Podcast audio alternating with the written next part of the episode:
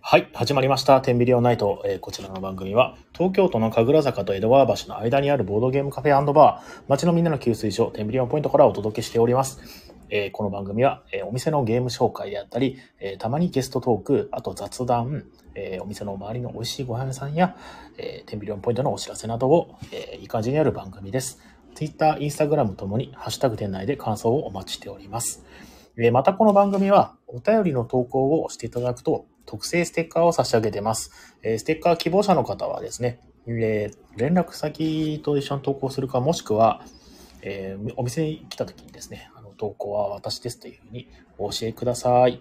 えーメインパーソナリティは私、オーナー兼店長の比嘉です。今日はですね、しんたくんがですね、もしかしたらやってくるかもしれないということで、えーまあ一旦一人喋りをね、えーしようと思っております。えっ、と、皆さん一週間お疲れ様でした。えーどうでしょうか、えー月曜日ですね。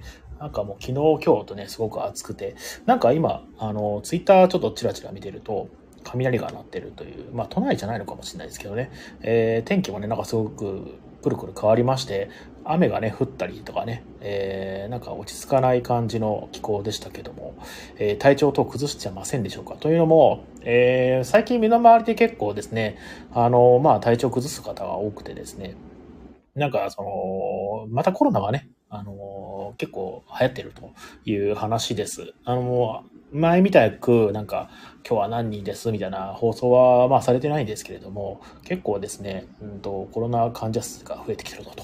あとはまあ、その、なんか、謎のインフルエンザなのかなあの、まあ、風邪のような症状みたいなのは、えーまあ、そういうふうに罹患してる人がですね、えーたくさん来てる、増えてる、てるっていうふうな話を聞きまして、まあ、そうですね。な、なんでしょうね。なんか、マスクを外したからとかっていうのもあるのかもしれないですね。まあ、まあ、気が緩んだっていうのも多分一番あるんでしょうけれども、あとまあ、季節の変わり目っていうのもね、えーあって、えー落ち着かないですね、気候と、まあ、気圧でですね、体調崩す方がいらっしゃるんじゃないかなと思っておりまして、えーどうぞ気をつけてください。はい。えーと、今日は、まあ、何話そうかな。えーそうですね。うん、まあ、お店の、まあ、ゲームの紹介と、あと、まあ、お知らせ、えーと、雑談と、ちょっとですね、まあ、あの、大喜利っぽいことをちょっとやろうかなって思ってます。というのも、あの、今、僕の個人アカウントの方でやっている、えーまあ、大喜利が、えーみんな結構回答していただいてですね、すごいありがたいことに。意外とやってみてびっくりしたのが、皆さん大喜利答えたいんだなっていうのね、なってまして、えっ、と、そちらの方ちょっとね、なんか、やっていこうかななんて思っております。ただまあここで、まあラジオ聞いてると少ないからまあいっか。あの、これからまだ投稿しようかなと思ってる大喜利のお題が、あと2、3個、今のところストックであるんですけども、まあ、考えてるだけだったらあと4、5個あるんですけども、それも多分ね、今日言ったやつもゆくゆくそのツイッターの方に流そうかなって思ってますので、あとまあなんかいいお題がもし思いついたらコメント欄とかで教えていただくと、えーそちら採用してですね、流そうかなって思っております。はい。えー、そんな感じかな。えーとですね。あ、ゲッサイさんだ。どうもこんばんは。アロビンさんもどうもどうも。ゴホゴホって。体調悪いふりをするのはやめてください。いや、でもなんか皆さん本当大喜利ね、好きですよね。すごくね、受けがね、えっ、と、受けというか、あの、みんながね、あの、コメントくれてすごく嬉しいです。えーさっきもね、なんか、えー一個新しいお題を投下したんですけれども、えー皆さん結構反応があって、あいいお題、いい、あいい回答が、えーあって楽しいですね。いやいやいやいやいや。さて、さて、さて、さて。えっ、と、今日、えーどうしようかな。えーお店に入ったゲームの話を先にしようかな。えー最近買ったゲームなんですけれども、えダーウィンズ・ジャーニーの基本と拡張のセットを購入しました。これなんかね、最近あの、いろんなところでですね、話題になって、まあ、いろんなとこっていうか、まあ、ツイッターしか見てないんで、ツイッターでしかあの話題になってないんですけれども、え皆さん面白いというふうにね、えおっしゃっていて、あの先日僕もね、あの、遊ぶ機会がありまして、まあ確かに面白いですね。あの、作者がね、あのールチアーニでしたっけ？私だっけ？なえっ、と、名前が、あ、そう、ルチアーニ、ルチアーニ。うん、ですね。あのーティルトムとかね、えー作ってる方でしたっけね、確かね。えーなんかそういう有名なデザイナーで、まあ、外れないだろうと、えー思ってたらですね、やはり、なんだっけな、えー皆さんすごい面白いって。で僕もですね、うんやった感想としては、まあ、確かに面白いんじゃないかなと思うんですけど、まあ、ちょっとあれですね、あの、みんなが面白いって言いすぎて、ちょっとハードルが上がりすぎた感じはちょっとありますね。えー、まだ1回しかやってないですし、なんか、あの、まだ掴みきれてないところもたくさんあったんですけれども、まあ、2回3回やってからね、面白さっていうのを噛み締めていくタイプのゲームだなっていう、えー、印象はありますと。はい。あと、えっ、ー、と、グッドクラフトですね。えー、これはその、なんだっけな、名前がスフィーだった。そうだ、メッシーナのデザイナーさん、スフィーと、新しいデザイナーさんですね。えっ、ー、と、ロス、ロスアンドラ、ん？アン、アノール、アーノルドか。ロスアーノルドさんっていう方の、えー、共作となってまして、えー、こちらもですね、あの、前、昨日かな？マニュアルちょっと見ながらですね、あの、遊ぶ機会があったんですけども、あの、これもね、すごく良かったです。あの、これなんだろうな、あの、選択肢がすごいあって、あと、まあ、フリーアクションも結構あるので、まあ、長考になりがちだなっていうのはあるんですけども、まあ、よくできたすごく、なんだっけな、えー、まあ、2時間ぐらいかな、で終わるゲームかなと思います。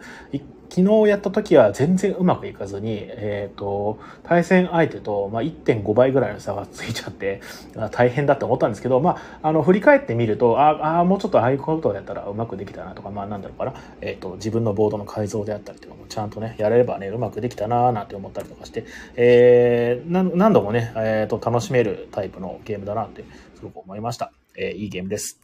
もしね、えー、気になったら、あの、ルール説明もできるようになりましたので、えー、ぜひ、あの、テンビリオンポイントに来てお試しください。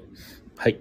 えーと、ロビンさんから、えー、比嘉さんにつける二縄は、怖いですね。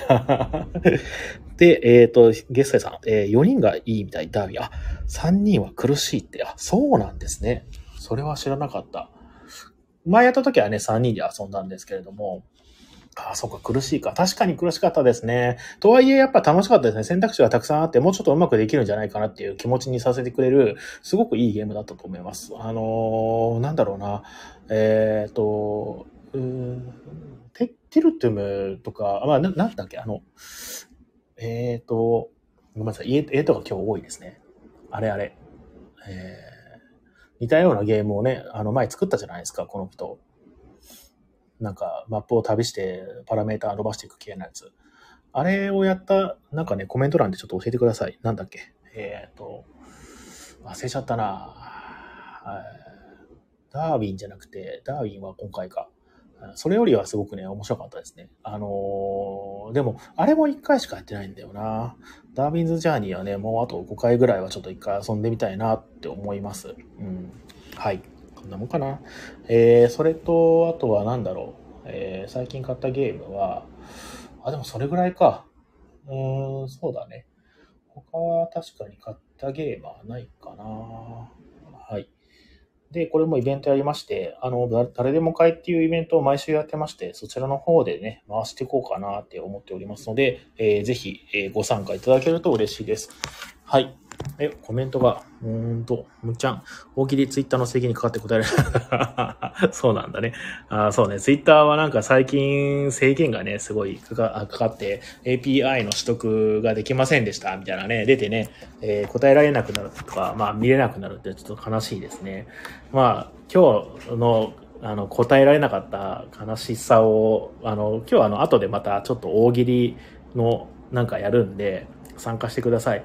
あと、いいお題がね、あったら、なんか、もしよかったらコメント欄に投稿していただくと、もしかしたらそちら採用させていただくかもしれません。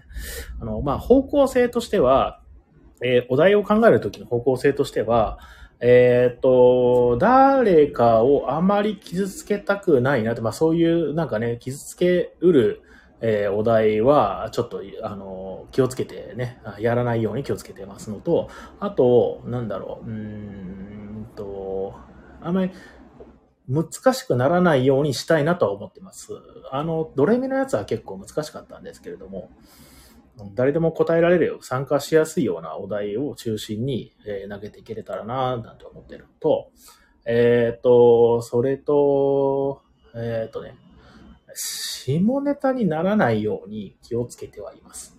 まあ、下ネタって破壊力高いんで、あの誰でもなんかそこそこなんかクソッとなるようなえー、答えができたりするんですけど、まあね、その辺ちょっと、一回ちょっと下げてます。もしかしたら、あの、あの、ちょっと下ネタ含んだ、あの、お題が出るかもしれないです。この先ね。今のところ、ちょっとあのやめとこうかな、なんて思っております。はい。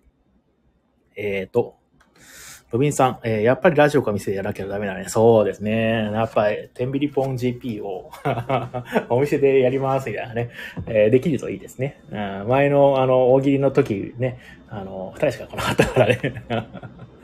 あの、ちょっとその、クイズ系の、なんだっけ、イベントとかもやりたいなと思ってるんですけど、あの前回、あの、まあ、結構前、前回っても結構前ですね、もう1年ぐらい前なんですけど、やった時に、ガチのクイズ勢の人が来ちゃって、これ多分、あの、初めて、あの、クイズゲーム、あの、やりたいなっていう人が来たら、ちょっとドン引きするんじゃないかなと思って、2回目の開催をちょっと二の足踏んでるんですよね。なんで、あの、打ち出し方はもうちょっと変えようかなと思ってます。あの、初心者歓迎とかそういうタイ見出しをつけたりとか、優しいクイズ会とか、えっ、ー、と、まあ、大喜利の方もそうですね。あの、大喜利はまあ 来たのは、あの、ロビンさんとオキちゃんだけだったから、すごい身内だったよね、すごくね。あの、大喜利の方も、なんか優しい大喜利みたいな、あの、そういう気軽に参加できるとか、敷居が低いみたいなものを、えっ、ー、と、わかるようなタイトルにしてから、えー、イベント立てようかななんて思っております。もしね、やるんだったらね。はい。えっ、ー、と、ロビンさんからコメント。えー、ボドゲタイトルや用語を駆使したプロポーズと、あ、いいですね。ちょっとそれ、あの、いただきます。メモしとこう。いいですね。ボドゲタイトルや用語を駆使したプロポーズとは、うんうんうん。たった今考えたプロポーズを君に捧ぐよ、みたいな、えー、ゲームともちょっとマッチしてますし、それはいいですね。ちょっといただきます。えっ、ー、と、メモしておきます。えっ、ー、と、大喜利メモと、メモ。ボドゲ、えー、タイ、ボドゲタイトルや、えー、用語を駆使したプロポーズだ。駆使したプロポーズとは、プロポーズを考えてくださいでもいいかもしれないね。プロポーズを考えてください。いいかもしれないですね。えー、僕にマストフォローしてくださいとかね。絶対言いそうな人は言いそうですね。はい。えーと、皆さん、早押しじゃないと言っても、確かにね、あの、フリップ型にして、考える時間を用意して、え、ー、と、まあ、答えるみたいな。とか、あの、えー、クイズバラエティみたく、え、ー、と、まあ、みんなで協力する系、あの、5人でやるんだけども、えー、答えが5文字になってて、えー、1, 人目の人が1文字目、2人目の人が2文字目、3人の人目が 3, 3文字目っていう考える、あれありましたよね。ああいうのもいいかななんて思ってます。えっ、ー、と、ロビンさん、えー、落語イベ後に大喜利イベントになる。ああ、確かに。確かに。確かにね、毎月落語家さん来てくれてるから、大喜利イベントを入れるのもありかもしれないですね、その後にね。ああ、それはでもいいかもしれないですね。大喜利イベント。確かにね。うんうんうん。でもね、あの、まあ、それはいけるか。ああ、いけるか。ちょっとね、あの、今、現状をそのまま落語イベントの後に言えるのであれば、えー、スタートが確か、何時からだっけ？えっ、と、8時半からとかになっちゃうんですよ。ゲーム会がね。なんで、なんか、うまくできるように考えようかなと。まあでも8時半からでもいいか、別に。ちょっと遅いか。へ今度の、えっ、とね、落語イベントが、えー、まあ次の落語イベントは日曜日にあるんですけども、あの、また次、あのね、3ヶ月周期で、あの、3、3ヶ月周期で、あの、スケジュールを決めてるんですけども、次の3ヶ月は、えっ、ー、と、ちょっと相談して、水曜日の夜にしようかなってみたいな話になってて、夜の8時半からっていうのは、まあ厳しいかもしれないですね。うん、なんかやりようがああるかもしれない。なんかうまくできるといいな。先に大喜利イベントしてから落語を聞くとか、もうありかもしれないですね。いや、でもな、落語がメインだからな。そうすると落語を聞きたい人がちょっと参加しにくくなるか。うん、でも、すごいいいアイデアですね。ああまあでも、いっか、なんか、落語と大喜利はセットにしてしまえばいいのかな。あまあ、この辺はちょっとうまく考えていきた。い。えっ、と、落語家さん、ボードゲーより大喜利の方が得意そう。あー、なるほどね。そうかもしれないですね。それはあるかもしれないですね。なんか、あの、もう僕もね、もうこれね、落語のイベントもかれこれ1年ぐらいやってきたんですけど、あの、やはり、その、うーん、なんだっけな。あ、これ前聞いたなっていうのを結構もう聞くようになってしまって、もう白門さんがね、えー、やってるっていうのも、まあ、ずっとね、白門さんがやってるっていうのもあって、えー、何回も聞いたなって話をね、えー、まあ、されてるので、これは結構、そうですね、まあ、大喜利によるみたいな、落語を聞くというか、大喜利によったイベントにするのも、もしかしたらあるかもしれないですね。落語を聞くんじゃなくて、大喜利イベントをする。で、大喜利イベントに落語さん来ますよ、みたいな、えー、やり方をした方が、まあ、それをするのもいいかもしれない。あそれはでも確かにいいアイデアですね。確かにね。はい。えー、まあそんな感じですね。あ、そうそう。で、あのー、先週、先々週と、あのー、喋りたいテーマを決めて、あのー、その喋りたいことを、あのー、そのトークテーマで話すっていうふうなやってたんですけど、今週はまあ特に何もですね、テーマ決めてなくて、遊び、あの、遊びだから言いたいこととかもう特にないわけなんですが、まあ、あの、強いて言うならば、あの、10ビリオン GP の反応がいいので、えー、の大喜利のお題をね、えー、考えようかな、みたいな、えー、感じで思ってます。で、さっきのロビンさんのお題すごくいいですね。これはちょっと後で使わせていただきます。ありがとうございます。はい。えーと、それとですね、うん、まあ、サクサクでいきましょうか。今日、あれかな、しんたくんなんかね、ご飯食べ終わったら入れるかもみたいなことに言ってたんで、もしかしたらね、後で来てくれるかもしれないですね。お、ヒーロー、月祭さん。えー、50年後にカルカソンヌの墓地で together しようぜ。50年生きてるかどうか、僕らはもう怪しいですけどね。いや、あともう50年も生きられないかもしれないな。あのー、最近その寿命のことをね、考えることが、まあ、ありましてですね。あ人間って健康に生きられる、まあ、100年時代って言うんですけど、これなんか実質健康に生きられるのは70歳ぐらいまでなんじゃねえかなと思ってて、そうすると、僕も今40オーバーなんですけど、もう30年ないんですよね。いやー、恐ろしいですね。あの、やっぱりその年取ってくると、ほら、体力とかね、集中力であったり、まあ、あらゆる能力が衰えるじゃないですか。そうすると、重げできなくなってくるんですよ。めちゃくちゃ悲しいんですよ、それはね。悲しいというか、あの、ちょっと恐怖すら覚えるんですよね。あのー、重げが好きで、ボードゲームの、僕が一番ボードゲームが好きなのは、やっぱり重げから得られる養分なんで、それができなくなるって考えると、ものすごい、その、怖いですね。あの、恐怖すら感じてます。で、今後、今この10ビリオンポイントを続けるにあたって、そういうことができなくなってしまったら、あなんて考えるとね、本当にね、なんつか、夜しか眠れないみたいなね、えー、最近朝方に眠ること多いんですけど、夜更かしすぎて。いやー、でもね、まあ考えちゃう。ふと考えちゃいますね、今。あの、この先、どうなっていくんだろうなーなんてね、えー、思っちゃいますよね。まあ、このまま、まあ、そのボードゲームガンガンというよりかは、あの、まあ、理想を言うと、このまま10ビリオンポイントは、あの、もっとたくさんの、あの、ごひいきさんを、えー、に、えー、見つけていただいて、で、そのごひいきさんの、まあ、寄り合い場所みたいな、あなれるようになると嬉しいなと思ってまして、ね、あの、立ち寄って、なんか、だべって帰るみたいな、そういう場所になれるといいななんて、まあ、ゆくゆくはですけどね、今はもうボードゲームガンガンしていただくっていうのが、やっぱりね、資料なんですけどね、なんて思ったりなんかね、しました。はい。えー、お、ゲサさん、え、俺10年しかね ゲサさん、本当に、あのね、今のうちにも本当に寝る間を惜しんでゲームした方が本当はいいんですよ。働いてる場合じゃないですよ。でもしくはまあ、そうですね。10年後はもうボードゲームなんかせずに、あタイとかでね、なんかのんびりやってるかもしれないですけどね。それはそっちで楽しいのかもしれないですね。でもボードゲームぐらい今熱中できるものって何かなって、あの、僕考えるんですけどね。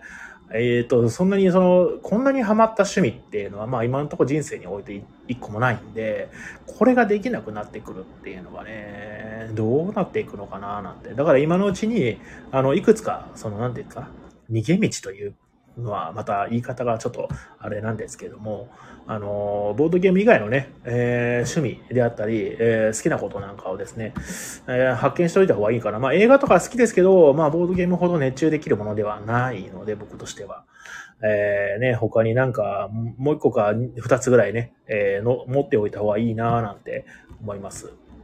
あの、やりたいこととか、楽しみにしていることとか、趣味とかっていうのを複数個持ってるっていうのはすごい、あの、いいことだなっていうのをね、本当なんか30過ぎたぐらいからずっと思ってるんですけど、とはいえ別に新しく探すっていう努力もせずに今までやってきたわけですが、まあ、これからですね、そういう長く続けられる趣味も一個発見しとくっていうのはいいかもしれない。旅行とかね、あの、まあ、旅行もやっぱり体力いるのかな。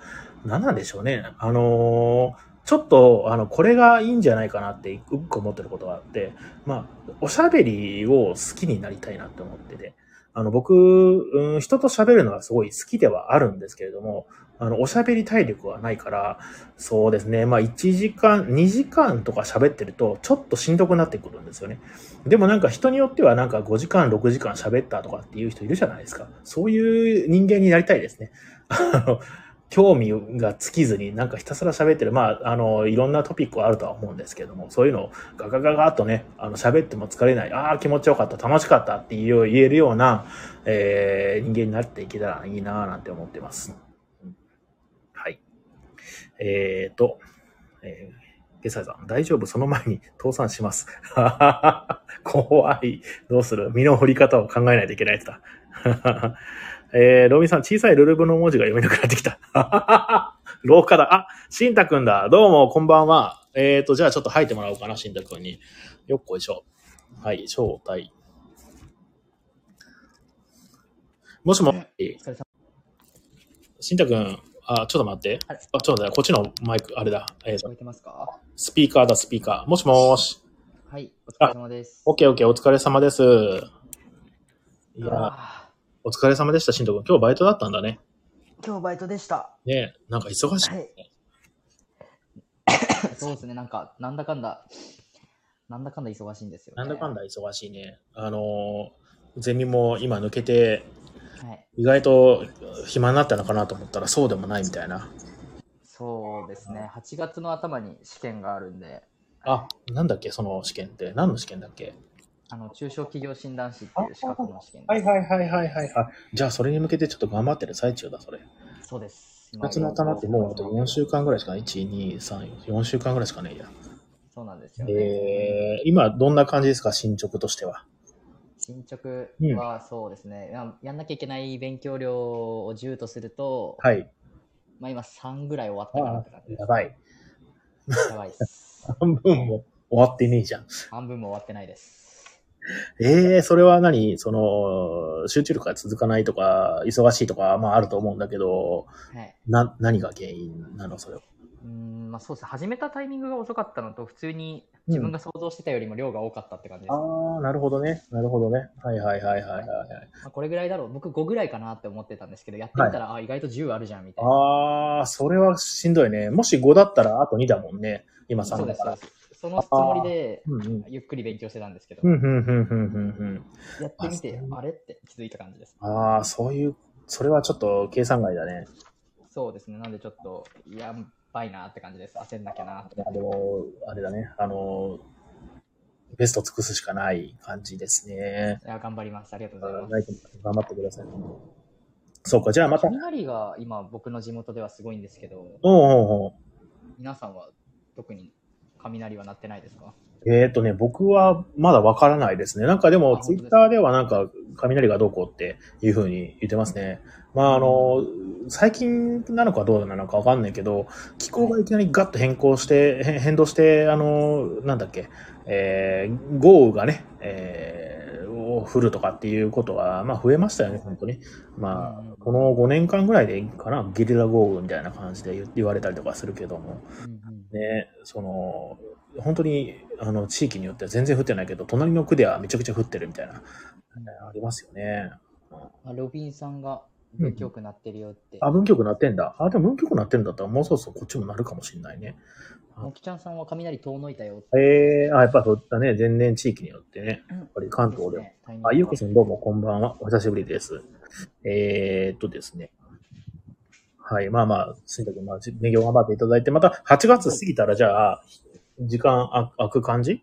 そうですね。あ本当に。っていうつもりだったんですけど、うん なんかその、8月、7月はちょっと勉強で忙しいからって言って、いろんな予定を断ってたら、じゃあ8月ってなって、あーじゃあ8 8月月どんどん予定が入っていっちゃって、来そう、来そうだね。ああ、そうか、もうは入ってんだ、予定が。そうなんですよ。だんだんと入ってきちゃってるって感じですね。あなるほど。わかりどました。っかでちょっとボードゲーム、ぜひうん。うんうん。あ。の、最近買ったんだよね。ダーウィンズ・ジャーニーっていう、出たと話、題の。そう話題の、あと、ウッドクラフトっていうやつ。はいはいはい。うんどっちかやりましたか？両方やりました。どうでしたか？ああ、いいと思います。あの、まだね、あの、ガツンと衝撃を受けるほどではなかったんですけども、はいはいはいあ。面白いなとは思います。すごく。うん両方とも。ただ、あの、ウウッドクラフトに関しては、はい。ルールちょっと強みみたいな感じで、おうあーやったんで、まだその全体把握しきれてないな。ああー、なるほど、これでいいみたいな。だから本領発揮ではないなっていうのと、あとまあ、ダーウィンズ・ジャーニーについてもどうやら、ベスト人数が、あの4人だったらしくて、で、僕がやったら3人、かつ初めてで、なんか、右も左もわからない状態でうんゲーム進めちゃったから、はい。うまくやれなかったっていうのは。ああ、なるほど。なんでまあ、次やるときは4人で。そうだね。4人でやったら、もっとハマると思います。あの、拡張もせっかく買ったんでね、全部やりたいなと思ってて。うんで、しんたくん、じゃあ8月またじゃあ予定立ててゲームしましょうか。いや、ぜひお願いします。ねえっ、と、8月、またここでまた予約約束するっていうね。あ、そうか。しんたくん、この前なんか約束の話してなかったっけ ?8 月の8日か15日にゲームしましょうみたいな話しませんでしたっけ？したかもしれない。あ、15空いてます。あ、本当に？じゃあ15にしましょうか。ベース入れときますねあ。じゃあ僕も入れときます。はい。はい。まあ、13時ぐらいスタートで。はい、ありがとうございます。なんか、誰かまた、あの、探しておきます。やばい、マジでもう8月の予定が本当にもう今15だけ空いてたまでありますわ。ちょうど。すげえ、すげえ。あ、これそうっすね。比嘉さんとその話してたから多分開けてたのかもしれない。ああ、本当に。じゃあ、8日はなしってことでね、いいのかな？ごめんなさい、8日はうんすすみません。別の予定が入っちゃいました。?OK です、OK です。じゃあ、15に。ありがとうございます。あ、こちらこそありがとうございます。楽しみにしてる。本当に。うお願いします。ーん。はいいや、。もう本当にこの間、蒸気の、はい。蒸気の時代。はいはい。で、あのミスが本当にもう忘れられなくて。あれ？蒸気の時代と、えっ、と、はい何だったんだっけ、デューンか。デューンうんうんそうですね、やりましたね。蒸気とデューンと、あとヒート？あ、ヒートもね。はいはいはいはい。あのさ、あの、最最後さ、あの、3人でや,、やっててさ、あの、なんだっけ、死んだか頭痛えとか言いながら、言ってましたね。ちゃん先はなんかよくわかんない混乱みたいなして始めて。はいカオスでしたね、あれ。面白かった。テンション低かったっすよね、多分。いや、なんか、もうなんだろうね。面白かったです。あの、見てる本。当ですか？うん、俯瞰して見てたら、うんすごい面白かった。いや、本当に申し訳ないです。面白悪い。蒸気で頭使いすぎて、頭痛に抗ってました、ずっと。しかもその後のデューンの説明もなんかもうカタカナ語いっぱい出てきたせいで、そうだね。より頭痛が。では、ちゃん先がさ、説明するときにさ、適当な用語とか使ったりするからさ。そうなんですよ。余計混乱させてきて、もうちょっと大変でしたね。パニックでした。いお金の単位のこと間違えてたりとかね。や、でも楽しかったですね、デューンも。あ楽しかった。いいゲームですよね。はい、面白かったです。あんなに調子悪かったのに、しんたくん勝ったしね、ほんでね。確かに。あ、そうだ、デューン勝ったんだ。そう、デューンは勝ったんだよね。もうダメですよ。もうその蒸気のもう勝ったあのあのミスで、うん。もう頭が支配されてたんで。でも、蒸気もあれ、しんたくん勝たなかったっけ？あれ？あ、そうか、蒸気はあれ、いいです酒井さんが勝った。そうです。あそうだ、そうだ、そうだ。あーまたやりたいですね。それもね。そうですね、ちょっと本当に、ぜひぜひ。うん。まあ全然蒸気じゃなくても、うん。もうボドゲーやりたい欲がすごくて。あ、本当に？あ、じゃあ他のよ予定はもうほとんどボードゲームじゃなかったりするの？8月は、うんうん。ボドゲの約束はうん。ないですねあ。今、比嘉さんとしたやつ以外ないです。ええああ、もう結構じゃあ、あれだね、ボードゲームからだいぶ離れちゃったって感じなんだね。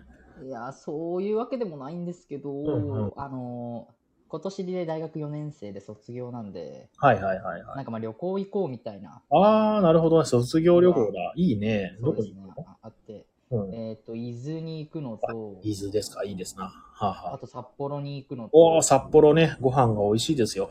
うんもう一個はまだ決まってなくて日程だけって感じです。うーん。やっぱ国内ってこと？やっぱりそしたら。ですかね。そんな海外行くほどのお金ちょっとなくて。はいはいはいはいはい。はい。あー、あいいね。えーでもすごいね。出雲、札幌も、みたいな。ということもう一個あってって、すごい忙しいね。そしたらね。いや、そうなんですよね。うんなんか、ちょっと、イエスマンになっちゃってて、誘われたら、行く行く行くみたいな。あのーそういう映画あったよね。ジム・キャリーが出てるやつ。え、そんな映画があるんですか？そうそうそう。ジム・キャリーが出てて、うんあのーもう銀行員でジム・キャリーがね。はいはいで、まあすごい性格の悪いやつなんですよ。はいはいで、あの、なんか融資してくださいよっていう町の商店のおっちゃんとかに、ノーだとかって言って、すごい辛く当たるんだけども、ある日、あの、ちょっと、まあ事故かなんかにあって、全然うまくいかなくて、で、あの、不老者みたいな人から、ははイエスって言えばいいんだよみたいなこと言われて、はい。全部の答えをイエスっていうような、あ、なんかそれあらすじ聞いたことある気がしますわ。そうすると人生が好転し始めるっていう、えあっていう映画があって、はい、あ ハッピーエンドなんですか？えっとね、それは自分で確かめてください。あー、気になる。まさに今その状況ですよ、名前忘れちゃったけどね、イエスって名前かもしれないし、ちょっと忘れちゃった。ジム・キャリーイエスで多分検索すると、あ、ロビンさんがイエスマンって映画ですか？多分そうかもしれない。うん。名前はちょっと忘れちゃったけどね。うん。ああの、昔のすごい、苦手なんですよ。え何を？絵か絵を描くの？予定組むのがすごい苦手で、ああ、で、誰かに組んでもらうのが一番いいね、そしたらね。そうですね、なんかその、うんはんはさなんていうんですかね、誘われるのすごい嬉しくて、はいはいはいはい。誘われると、うんなんかかかぶってない限りイエスって言っちゃうところあって、うんはいはいはいはいはいはいはいはい。いいね。あのなんかそれが、うんそれが自分を追い詰めてるんですよね、いつも。なるほど。まあでも、そう、身から出たらサビというか。いや本当にそうなんですよね。しょうがないね。毎回反省するんですけど、うんうんうん。でも結局誘われると嬉しいから、うんイエスって言っちゃうんですよね。断れないんですよ、ね。いいんじゃないですか？もう体力続く限り、いろんなところに行った方がいいよ。そうですね若いうちですよね。ああ、そうだね。ああ、そうだね。あの、なんか、は24、5の頃は、あんま寝なくても大体力持つって言うじゃないですか。いや、もう全然です。僕、もうどんどんダメになってます。僕もね、まあ、そのところは寝る、寝ないと死んでたんですけど。でもまあね、なんか筋トレとかして基礎体力上げたら大丈夫になるんですか、いやー、わかんないね。まあ、体制、体質にもよるとは思うんですけどね。ああ、まあまあ。うん、うん、うん、うん。うんそれでなんか、まあまあ、でも、そうだね、ショートスリーパーになりたいとはちょっと思うけどね。あんまり長い時間寝てるともったいない気持ちがすごいんだよな、本当いやーそれありますよね。うん。ねえいやいやいや。なんか今日、はい。話したいなって思ったことは、はなくて。おうん、まあ、いつもはテーマを決めて、なんかこういうこと話していな、みたいな。で、振って、で、その話をちょっと伸ばしていくみたいな感じだったんだけど、はい。うんないよね。あの、日々何を考えてるかっていうと、最近すごく大喜利のお題をずっと考えてて、あーなんか上げてますね。天秤リオンポイントの、あのえ、ロゴと一緒にそう、天秤ポンお題が。グランプリ。ボドゲの、ボドゲ系の大喜利ですよね。そう。なん、か、あの、思いつきで天秤ポングランプリって、はい。えー言ってからちょっと上げたら反応が思いのほかあって、あ、そうなんですね。うん。で、みんな結構大喜利に答えたいんだなって、ちょっと改めて知って、なるほど。うん。で、それのお題をちょっと考えるのが楽しくなってきちゃって、はいはいはい。で考えてるぐらいだから、あんまり今ね、何も考えてないんですよ、それ以外のこと。それもう、あれじゃないですか。そんだけ注目があるんだったら、お題も視聴者っていうか、お客さんに募集してうんうん。投げたらいいんじゃないですか。ああ、そうですね。それもいいかもしれないね。うんなんか、あのーさっきね、ロビンさんがね、いい感じのお題考えてくれて、お、なんかうまそうですね。やっぱロビンさんそういうの。ロビンさんそういうのやっぱ得意だね。うんあの、ボードゲタイトルや用語を駆使したプロポーズをみたいな。おー、なるほど。ね、なんか、思いつきやすそうでしょ？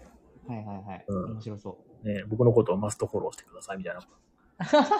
なんかもうすぐ、すぐだよ、そんなの。ね。確かにパッて出ますね、すごい。うんなんで、ちょっと今度使おうかなと思ってます。うんうん、いいですね。そういうのを、なんかラジオのコメント欄で募集するのがいいかもしれないですね。いいですね。視聴者参加型にして。うん。それこそなんか、なんかそういうのうまいなって思うの、坊主っていうツイッターいるじゃないですか。わかります？ああ、はいはいはいはいはい。おしょう、おしょ坊主、うん和尚の人は、最初はこそは自分でお題考えて成り上がったけど、う。はいはい。その視聴者からお題を募集しますって言って募集して、よかったもの採用して、実ええ際にこうランキングを毎回やってって、あそこまでこう自動化すると、もう坊主がやることってうん。そんなにないじゃないですか。はいはい考える選んで省けて。ランキングするだけ、はいうんうんいいかもね。確かになん。か結局そういうことですよね。かうんうんずっとお題考え続け、一人で考え続けるのって結構しん大変ですどいと思う。もんね。うん、仕組み作ってんのつる強いよね、そういうね。うんうんうんああ、確かに確かに。お題を募集しようかな。うんそれうんいいもいい。と思います。うん。ある程度ちょっと自分でやって、で、流れができたらお題募集とかしてみたりとかね、いいかもしれないね。うん。はいはい。で、はい。はい。あのーなんだろう。しんたくんは、なんか、あれですか、あの、新タトピックとかありますか？最近の。新タトピック。うん。新タトピック。最近勉強ばっかしてるからな。あそうだね。勉強ばっかしてるよね。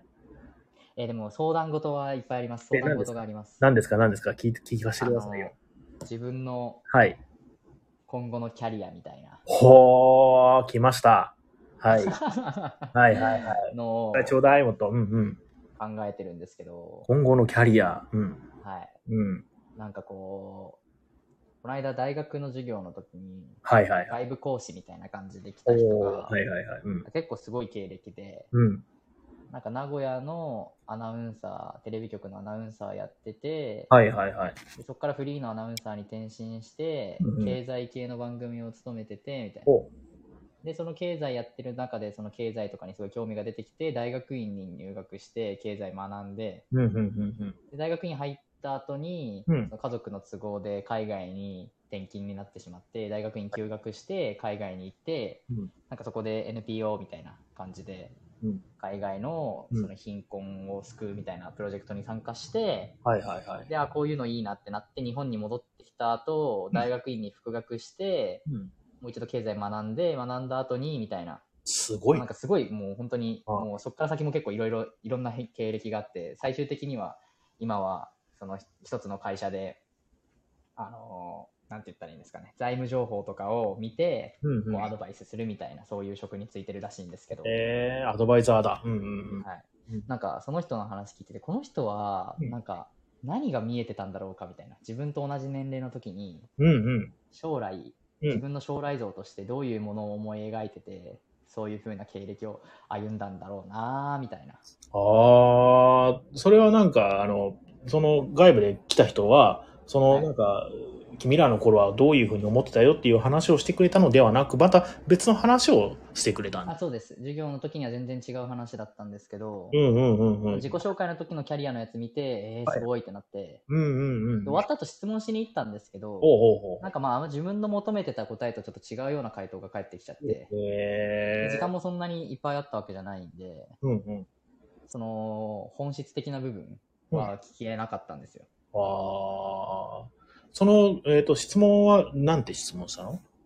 いや、そのやっぱり自分とは今将来の、うん。自分が将来うん。どういうふうにキャリアを形成していくかみたいなことで悩んでるんですけど、みたいな。はいはいはいはい。僕と同じぐらいの年齢の時に、うん。どんな将来像を思い描いてましたか？みたいな。ああ。で、うんうん。その結果としてこういうキャリアがあるのか、それともその場その場でうん。変わっていくものなのか、どうなんですかね？みたいな感じで聞いたんですけど、うんうん。なんて答えたの？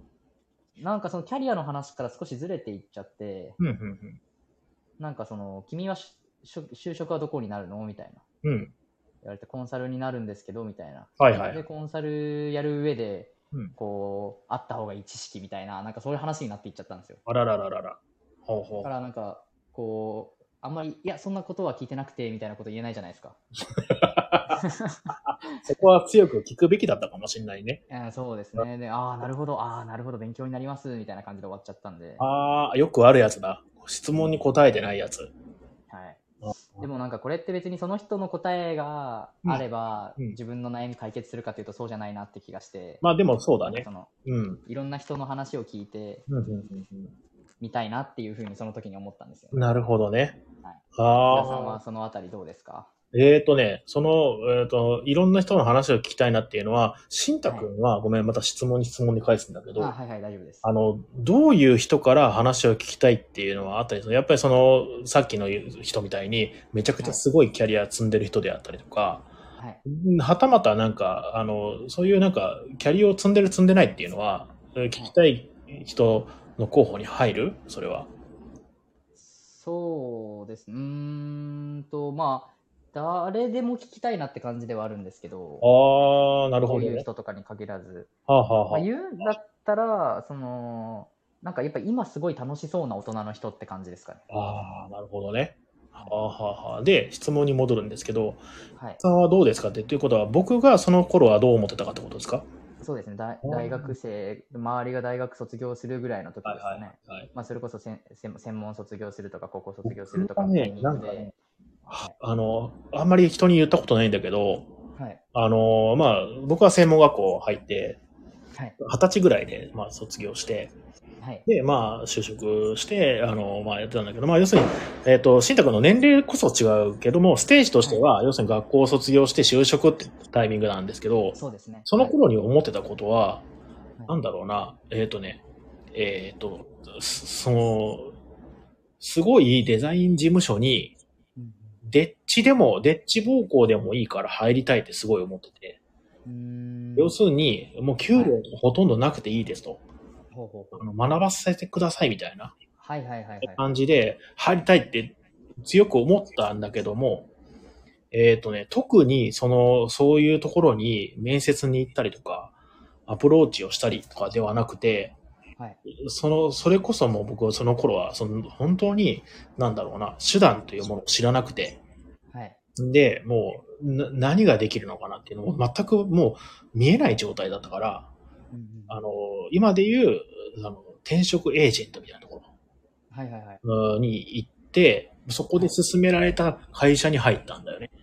ほうほうほう。うん。でも、なんかしたいとか、物を作っていきたいっていう気持ちはすごいあった。ね。はいはいはい。うんその頃考えてたのはそういうことかな。うーんうん。ただまあでも、だからといって、それにはい実際に行動を移せたかどうかって言ったら、ちょっと怪しいんだよね。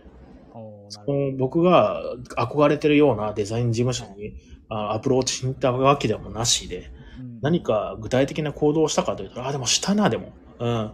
したけど、そんなにその、もっとやってる人って本当にすごいやってるし。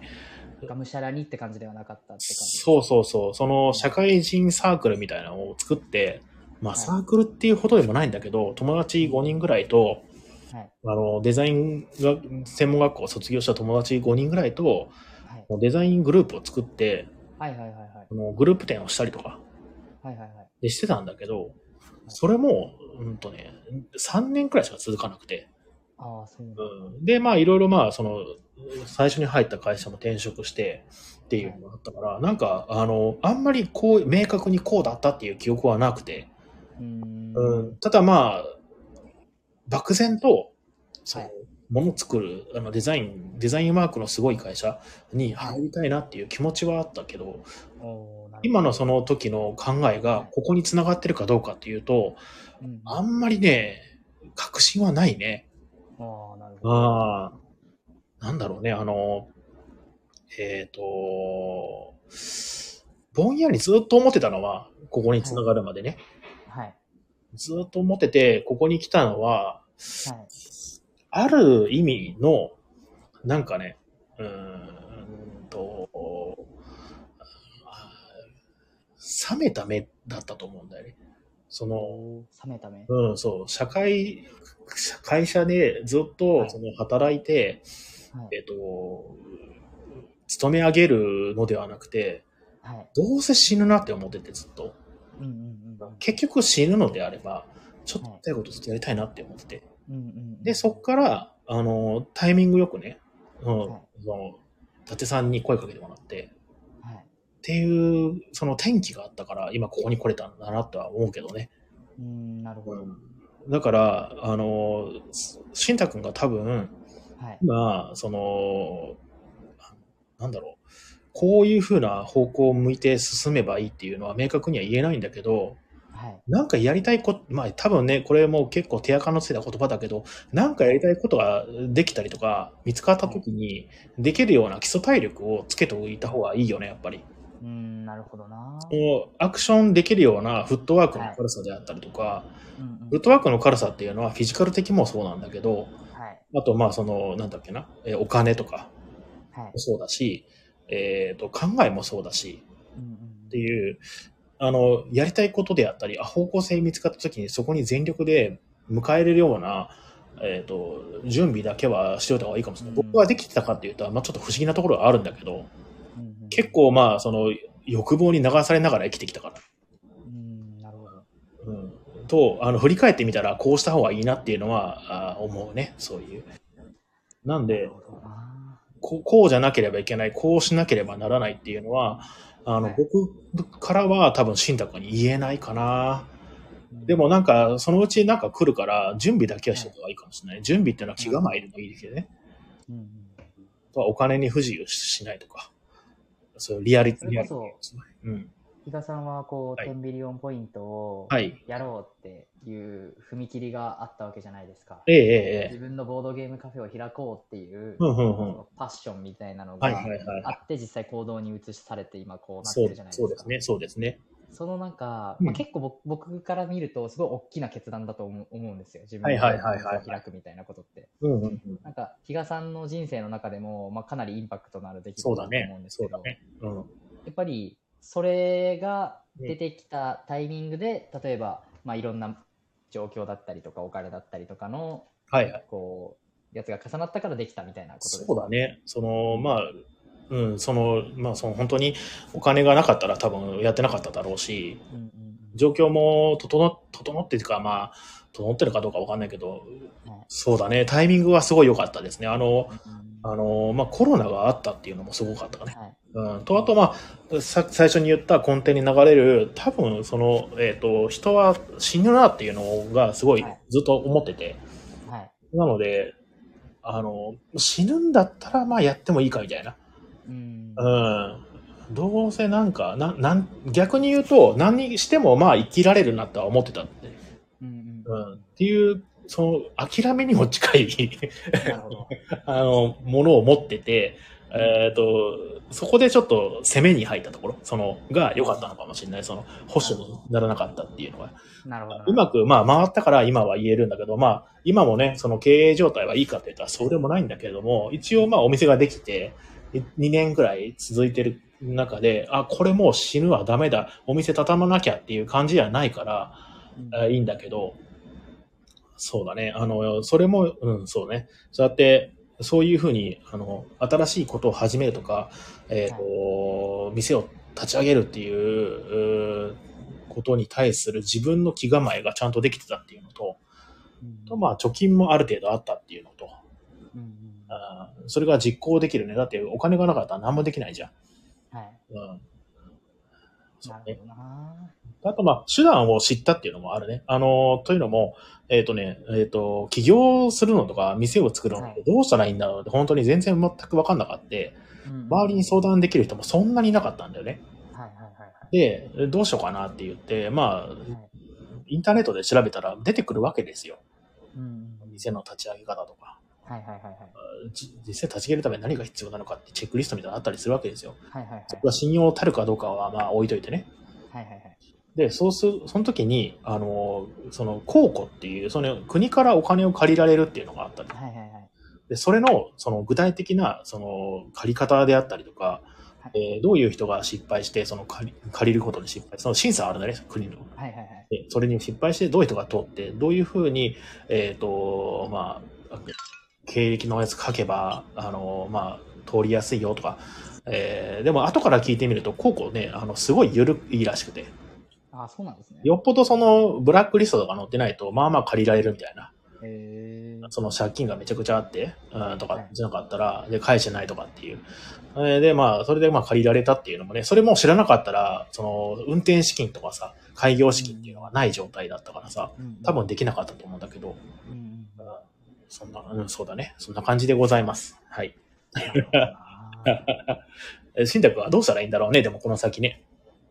なんかこう、今、比嘉さんが話してた話、かなり、かなり共感できる部分が多くて、うん、うん、うん。なんか、まあ僕、その、なんていうか、何か行動を起こすときって、うん、うんなんかいつもうん情熱、パッション、自分の中の欲うん。から動かれ、動くんじゃなくて、先に何か自分の中でもう決めちゃうみたいなことが多くて、ほうほうほう、決めちゃう。えなんかなんて言ったらいいんだろうな。なんか、例えば、うんその、うーんと、さっき比嘉さんが言ってた、何かがやりたいってなった時のうん準備をしておくといいみたいなそうね、気構えで。話あるじゃないですか。うんうんそれ結構僕がそのフリーターだった時にうん、それすごい思って、なんかやりたいって思った時に、うんうん。そのフリーターだった時時間はあったけどお金がなくて、はいはいはい。お金がなくてやれないことって多かったなみたいな経験がフリーターの時にあって、うで、まあ、それでそのお金で悩まないように、うんなんかちゃんと一回就職してある程度の貯金作った方がいいかもみたいなああ、うんうん。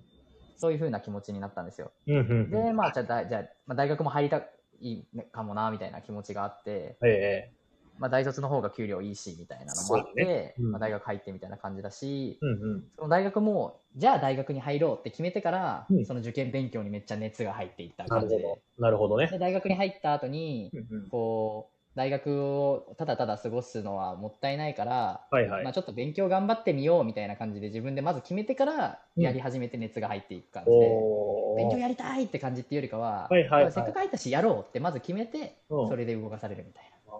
階段でちゃんとってから。うんその就活の時もうん。うん。できるだけ年収の高い企業に入るぞみたいな、うんそのそれこそさっき言ったお金が必要だっていうのがあったから、はいはいはい。だからそこに向けてじゃあどういう企業があるのかどういうふうに就活したらいいのかみたいな感じで頑張り始めてみたいな。なんか。そんな感じで、なんかこう、うん自分のやりたいことだったかって言われると微妙なんですよね。その勉強だったりとか就活だったりとか、その、うんまあ、就職はコンサルになったんですけど、コンサルがやりたいことかって言われると、うんなんか微妙で、なるほどね。なんかでもうん、こう、やっぱりすごい自分が憧れるキラキラしてる大人、それこそ比嘉さんもそうですけどキラキラしてるなって思う人は、なんかやっぱやりたいことをすごいやってるそうように見えるんですよ。でもじゃあ果たして自分のやりたいことは何なんだろうって思って、はいはいはい。振り返ってみたときに、なんかこう思いつかないというか、なんかあるにはあるんですよ。いっぱいある。ボードゲームもやりたいし、ボードゲームカフェを開くみたいなことにもちょっと憧れあるし、うんうんうん。海外に行ってみたいみたいな気持ちもあるし、大学院で勉強もうちょっと続けたいみたいな気持ちもあるんですけど、なんかそれはなんか、よし、じゃあそっちに舵を切るぞっていうぐらいうん熱がないというか。他のそのボードゲームやりたい、比嘉さんとダーウィンズ・ジャーニーやりたいぐらいのうん同列の欲なんですよね、自分のいい。と思います、いいと思います。うん。なんかその舵をこうガッと振り切るような熱が自分の中になくて。こうねなんかこうんう、もやもやするというか、なるほど、なるほど、なるほど。いや、あの、うん、そうだね。あのー、熱がなければならないわけじゃないしね。ああ、うんそうですね。いやでもなんかこう、なんかこうそこにかけれる楽しさみたいな情熱をそれはある、それはある。うんうあるん。じゃないですか。あるあるあそれる。こそ、その自分が高校卒業してバンドやるぞってなった時は、うんうんバンドに対してのすごい熱が僕はすごいあったんですよ。いい素敵だね。うんうん。で、やっぱすごい楽しかったし、うんうんうんうんこうそっちに熱中できてたんですけど、なるほど、なるほど。ただなんかそのまあやっていく中で、うん自分が本当にこう熱を感じてる部分と、うんうん実際にこうステップアップする上でやらなきゃいけないことみたいなののギャップみたいなのがあって、えええええなんかその熱はここにすごい感じてるんだけど、そのための努力ができるほどの熱じゃないみたいえはあ、なるほな。ど。なんかそういう風になんか自分の中でこう冷めてきちゃって、はいはいはいはいはいはいで、なんかあの感情がはい。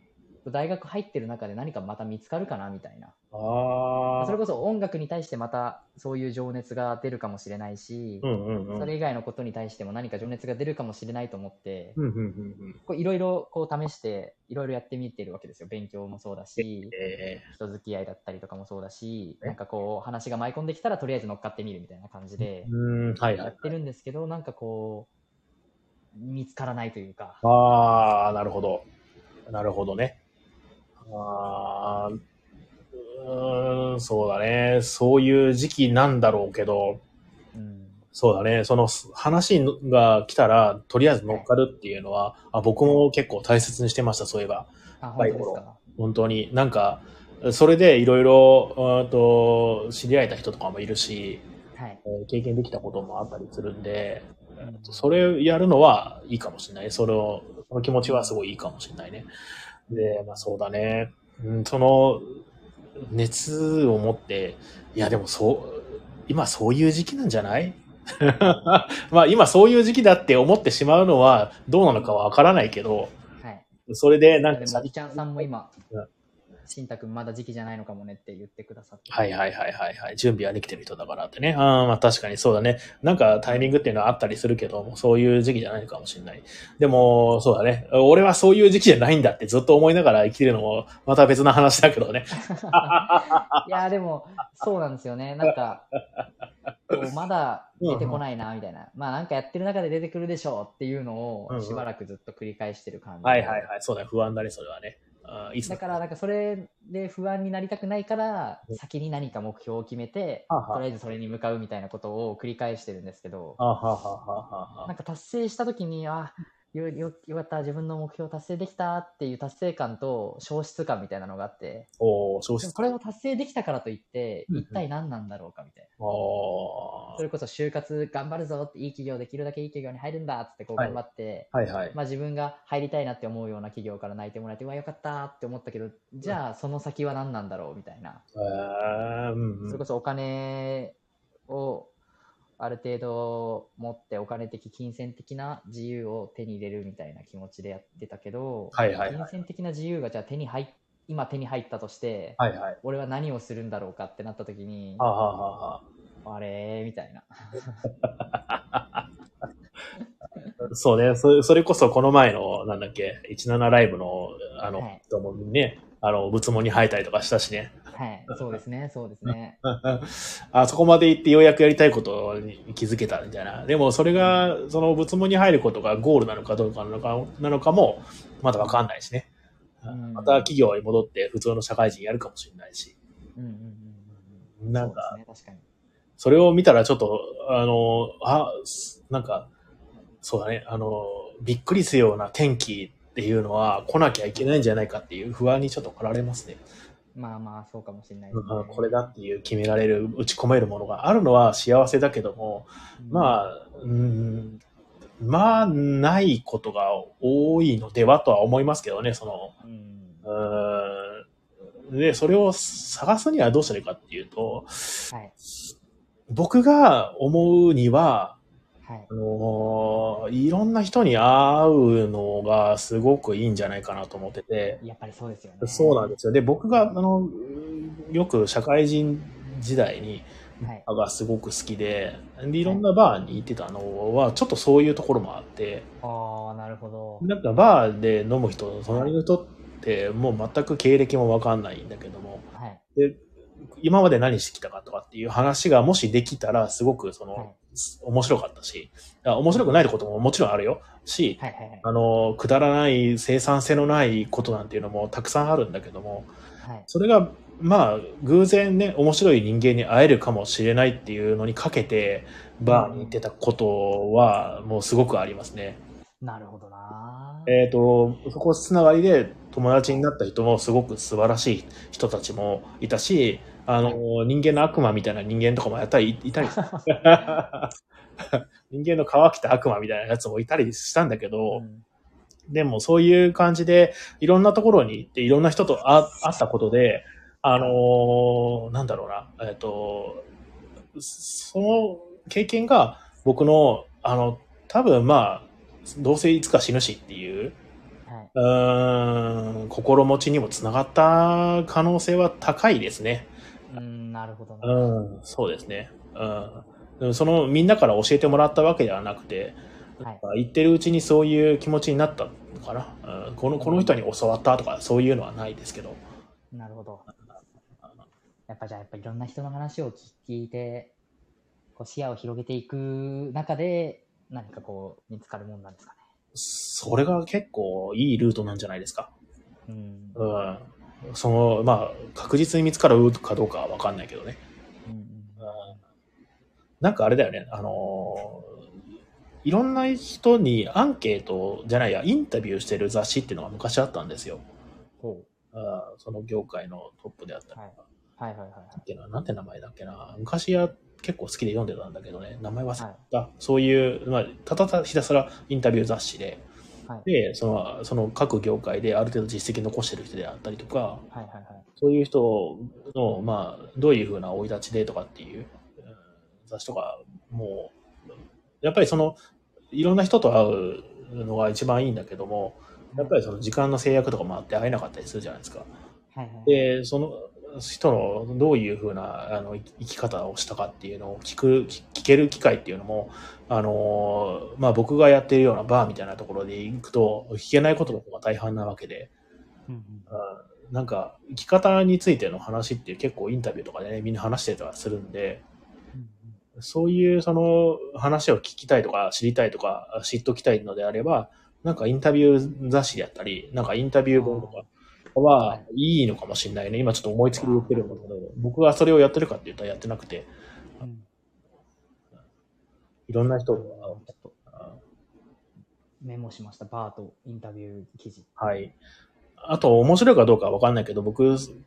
あの本この前買って、はい。なんかね、東京の百人史っていう本があって、あの、社会学者の人が、えっ、と、やったプロジェクトで、はい。えっ、と、都都内在住の、まあ、要するにその田舎から来た人であったり、はい。もともと東京住んでた人とかっていう人を100人集めてで、その人が、その100人集めた人が、インタビューしたい人に、にインタビューしてきてくださいっていう本があで、それ、たまに見てるんだけど、面白いよ、それ。っていうのが、あの、天秤あるので、今度来た時に、もしでよ。読みます。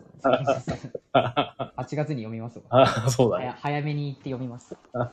パラパラーっとね、あの、めくって読んでるんだけど、まあなんかいろんな、そのなんか、本当にくだらないことであったりとか、えーまあ、ほとんどくだらないことなんだけど、あ身になるなとかではないんだけど、あ見てると楽しいです。そういうね。うーん。はい。そんな感じです。ありがとうございます。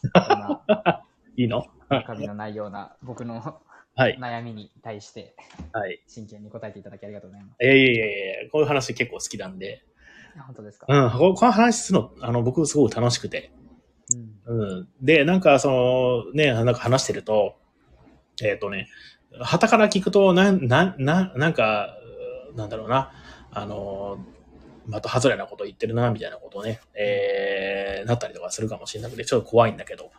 いやいやいや、とんでもないですよ。いあやもうなんかやっぱ比嘉さんすごいなってはい。思うんですけど、こう、ちゃんと何か意見があったときに、はいなんでその意見なのかみたいなところが、こう、ちゃんと、こう、筋道が立ってるというか、う論理立ててあるというか、だから、嬉しいこと言ってくれるわね。いや、本当になんかこう、この間、同世代の人たちと、なんかすごいな何十人かで飲み会みたいなああ、いいねの。に、まあ、さ参加することがあって、で、それで参加してる時に話、話題に上がったのが、なんかその結婚みたいな。おー、結婚。まあ、同世代25とか26、上は27とかまで、ええ下は24、23みたいな感じの世代だったんで、うん。なんかその結婚願望があるかないかみたいな話をすごいしてる中で、僕結婚願望ないんですけど、その結婚願望あるって言ってる人たちとか結婚したいって言ってる人になんかなんでなんで結婚したいのかみたいないいテーマ、聞いた時に、うん。なんかそのなんでの部分をなんかちゃんと答えてくれない人すごい多くて。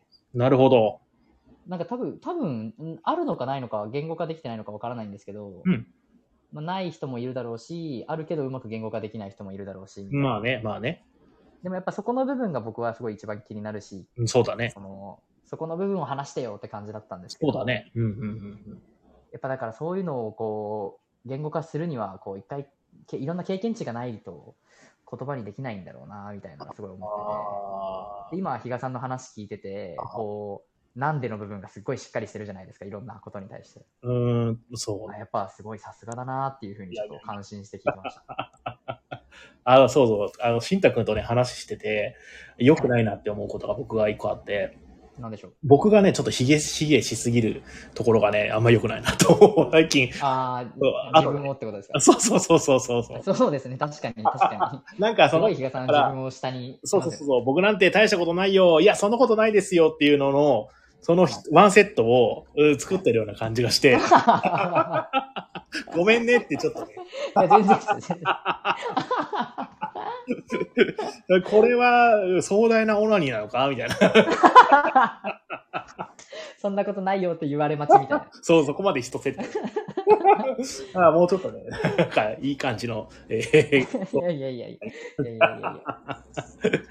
いや、でもマジでそう思いますね。なんか、それできる人できない人ってやっぱいるかなって。思うんですよ。ん僕もなんか聞いてみたいね。なんか僕がそうやってこの、こうやって、うん慎太君に話してることあるじゃん。はい。そういうことで、あ慎太君がすごい感心してくれるのすごい嬉しくて、そういうふうな、あの、感心したことに対して他の人の意見がどうなのかっていうのもね、うんえー聞いてみたいな、なんていうのがあったりですね。そういうのが、なんか、あの、たまに、バー行くと聞こえる、聞けるんですよ。ああ、なるほど。うんやっぱバー、すごいですね、バー。そうでしょそうでしょ大人の世界だと思ってましたけど、い行ってみようかな。うーんとね、本当にね、あのね、なんだろうな、50回行って1回聞けるかどうか。ああ、そうなんですか。そんな あとには当、たり少ないですか？あ、そうだ。だね。あとはなんか本当にね、あの、あの、なんだろうな。さっき、僕が言ってるところがなんかあれなのかもしれないけどね。そういういい話をして、いい話なんか、僕が嬉しい話を、えーしてる場所っていうのは実はあるのかもしれないけど、はいはい。そういうとこを見つけたら教えて。わかりました。こさんすごい好きそうっすよ。つって。こういうなんかね、あのーテーマに対して、あの、はい真剣、それぞれが真剣に考えて、あの、お話ができる場所みたいなのがあったら、すごく素敵だなって思ってるんで。いや、そうですね。間違いないですね。で、さらにそのお酒飲むことによって、はい。うんその辺のハードルが下がるのが楽しくて。うんうん。うんで、なんか、お酒飲んでないシラフだったら何言ってんだみたいなことを、結構ね、お酒飲んで、あの、なんだっけな、あの、あ羞恥心とかもちょっと薄くなって言えるようになるじゃないですか。うんうんうん。で、それ聞くのが結構楽しかったりするので、まあ確かにそうですね。確かに。うん間違ってることとかもたくさんあるしね。はいはいはい。そんな感じです。いや、でも本当にありがとうございます。いえいえ。あ参考にします。この前、あのね、また全然身内の話するんだけど、はい。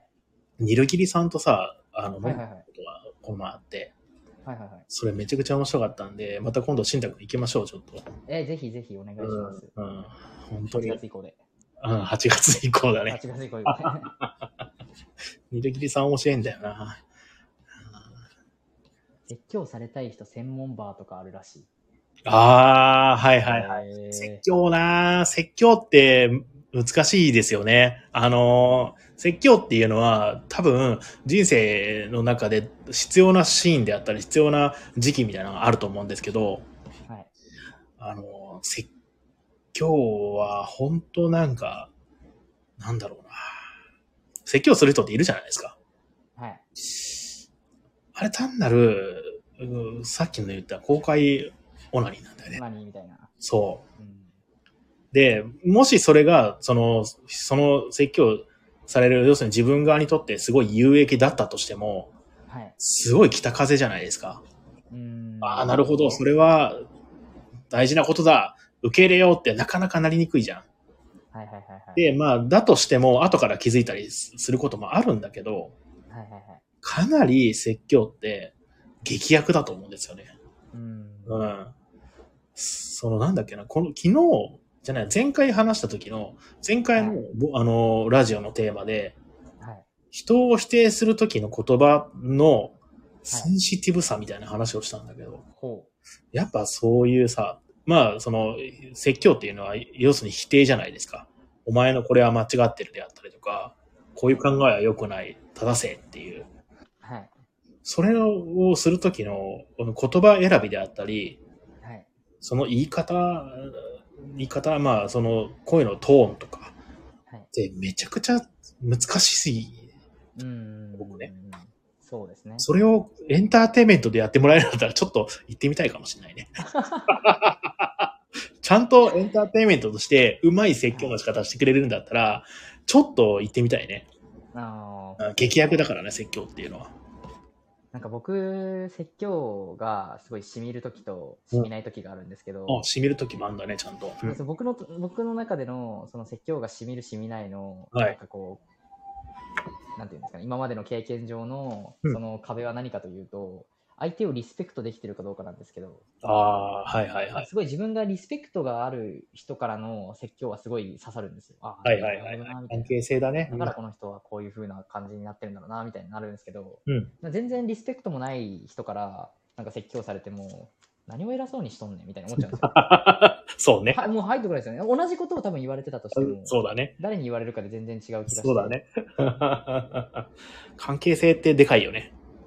そうなんですよね。うんなんかでそれこそ関係値が築かれてなくても、それこそこの間、そのお坊さんのお話聞いたときに、はいはい。まあその、厳しく責め立てられてるような説教ではないですけど、あれもある意味で教えを説いてるから説教じゃないですか。そうだね。うんうんとかは、ああ、なんかすごいなって、こう、移行効果というか、うんうんお坊さんがすごい人だっていうのがうんうんあるから、その時点でもう自分はリスペクトが少し入ってて、うんで、そこに、こう、すごい言われた言葉が全部刺さるみたいな。から、なんかその相手がどんな人かによって結構変わるかなって思ってて、うん。うん、そうだね。説教バー、説教バーで説教してる人 にリスペクトを持てるかな。確かに。確かにね。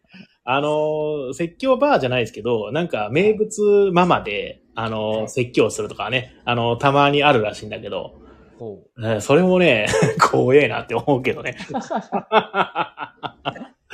あなんかコメントをいただいてます。えー説教は短く、あ、ドビンさんから、えー説教は短く簡潔にやられると入りやすい。う。うんうんそうだね。えー、もきちゃん、えー風俗嬢にサービスを受けながら説教する親父って何なの？何なのって言われましても。説教プレイな。なんか風俗嬢にあの説教するおじさんは、あのーなんだっけな、賢者タイムに入って、要するに性欲から解放されて、なんか正論を言いたくなるらしいですよ。へえ見ました。えー、ゲストさん、えー席は短く。まあ確かにそうだね。あんまり長くやりすぎてもね。えー、トロビンさん、ボドゲマナー席はツイッターに溢れる。確かに。あれ、これはね、まあ溢れてる。この、まあ、そのなんだろうな。あのーなんだっけな、説教であったりとか、まあその、ツイッターは特にそうなんですけど、あのー一言であったりとか、その、これはいけないとか、こうしてはダメだみたいな、説教みたいなことを、その、まあ、ある、ある人にコメントするじゃないですか。はい。でも、ツイッターっていうのは量が多いから、それがめちゃくちゃ長くか感じるんだよね。そのいろんな人から言われるってことで、長く感じてるっていうのが多分あって、それ溢れてるっていうのがね、あんまり良くない状況ですね、本当ね。一言言いたいっていうのは、まあ一人から一言言うんじゃなくて、それが100人やったり1000人だったりするから、なんか、すごいその、その、ボードゲーム、まあ、ボードゲームじゃないって言うかツイッターは、なんか、その、誰かを責める人たちでいっぱいになってるみたいな、えーうんそんな雰囲気はあるかもしれないですね。うん、確かにそうできると思わせな。いい、よくないですよね。うん。あの、否定の言葉ってすごいパワー強いからね。センシティブだなっていう、とよく僕は思います。うんはい。えー SNS 説教は共感得られて快感になってると思う。うん。うん恐ろしいですな。確かにそうですよね。普通の説教と違って、うん。そこにいいねとかがあるから、あ自分がこんだけいいね来てるから、やっぱり正しかったんだ、みたいな、それはあるかもしれない。ありますよねエ。ンターテインメントだね、それもね。うんいやでもなんかこういう、その、まあ風俗嬢に説教する親父とか、や。はいはいはい。ボトゲマナーを説教する SNS みたいな、うんうなんかこう、なんていうんですかね、良くない、他人の良くない行為を、ん。うん。こう指摘する瞬間ってあるじゃないですか、会話の中で。ええええあるね。そういう時、なんか、え、自分大丈夫かだっけなって毎回なっちゃうんですよね。ああ、翻って自分はどうなんだって。そうなんですよね。なんか、あ今さっきの発言でも、なんかリスペクトのない人からの説教は全然刺さらないって自分で言っておきながら、あ、はいはい。僕は人に説教してないだろうかみたいな。ああ、まあそうだ後ね。輩とかになんか偉そうなこと言ってはいはいはいた気がするなみたいなので、ああ、なるほどね。ちょっと気分落ち込むんですよ。それこそボドゲの説教みたいなのも、なんかした記憶はないですけど、なんかツイッターで、そんな批判的なこと書いた記憶はないけど、なんか無意識でしてるかもな、みたいな。ああ、でもそれはあるね。無意識で誰かを傷つけてるんじゃないかっていうのは。うんうんうんうんそうだね。なんか、うん、大、大なり小なりブーメラン投げまくってるもんね、みんなね。なねので、なんかそういう、その、そういうの苦手なんですよね。言えない、言えないっていうか、うん。無意識に言ってるのかもしれないんですけど、はいはいはいはい。なんかそういう話の時僕なんかシュンってなっちゃうんですよ。なんか、いや、自分もそうかもしれんのだよな、みたいな。ねことねあこれって、お俺が、お前が言うな、言葉なのかみたいなね。いや、そうなんですよね。あるあるあるある。だからなんかそういう話をするときは、もう絶対に自分はやってないみたいな、ああ、そうだね。そういう話の時ぐらいしか盛り上がれなくて。そうだね。うん人の顔の前で屁こいてはないから、人の顔の前で屁 あ、そうそうそう。まあ、叩けるっていう。叩けるぞ。なんかそういうのすごい昔からあって、はいはいはい。こう自分自分じゃなく、自分だけじゃなくて、もしその人がそうだったらどうしようみたいなの恐怖が、なんかいつもあるんですよ。うーん。例えば、ななんて言ったらいいんだろう。なんか自分があんまり好きじゃないバンドがいて、うんなんで売れてるのかわかんないみたいな。ああ、そうだね。うんいや、相手、この相手はそれが好きかもしれない。そうだね、そうだね。それを良しと思ってるかもしれないなって思うとえ、え、ええ。なんかこう、萎縮しちゃって言えないみたいな。ああ、あります。だからいつも僕はなんかその、いなさそうな仮想敵みたいなのを作って、う んその、そのコミュニティの中ではいなさそうな仮想敵みたいなのを作って、で、そいつをすごい叩く、猛烈に叩くっていう会話のぎ、会話術があるんですけど、それこそ例えばバンドマン界隈にいた時とかは、あの、湘南の風聞いてるやつみたいなのを仮想敵にしてすごい叩くんですよ。いないんですよ、バンドマン界隈に湘南の風聞いてるやつって聞。いてるやつ。だから、あいつなんかすげえ湘南の風とか聞いてそうだよな、みたいな、そういうのを言うんですよ。でもやっぱバンドマンの界隈の時はそれがこう絶対にその界隈にいないやつだったから、うんそういう会話術でこう盛り上げてってやってたんですけど、うん。自分が大学生になった時にその感覚抜けないままはいはい。大学のしで知り合った人になんかその電車ですごい横柄な態度してるやつに、なんかあいつ湘南の風とか聞いてそうだよねって言ったら、え、湘南の風めっちゃいいじゃんって言われちゃって、ああ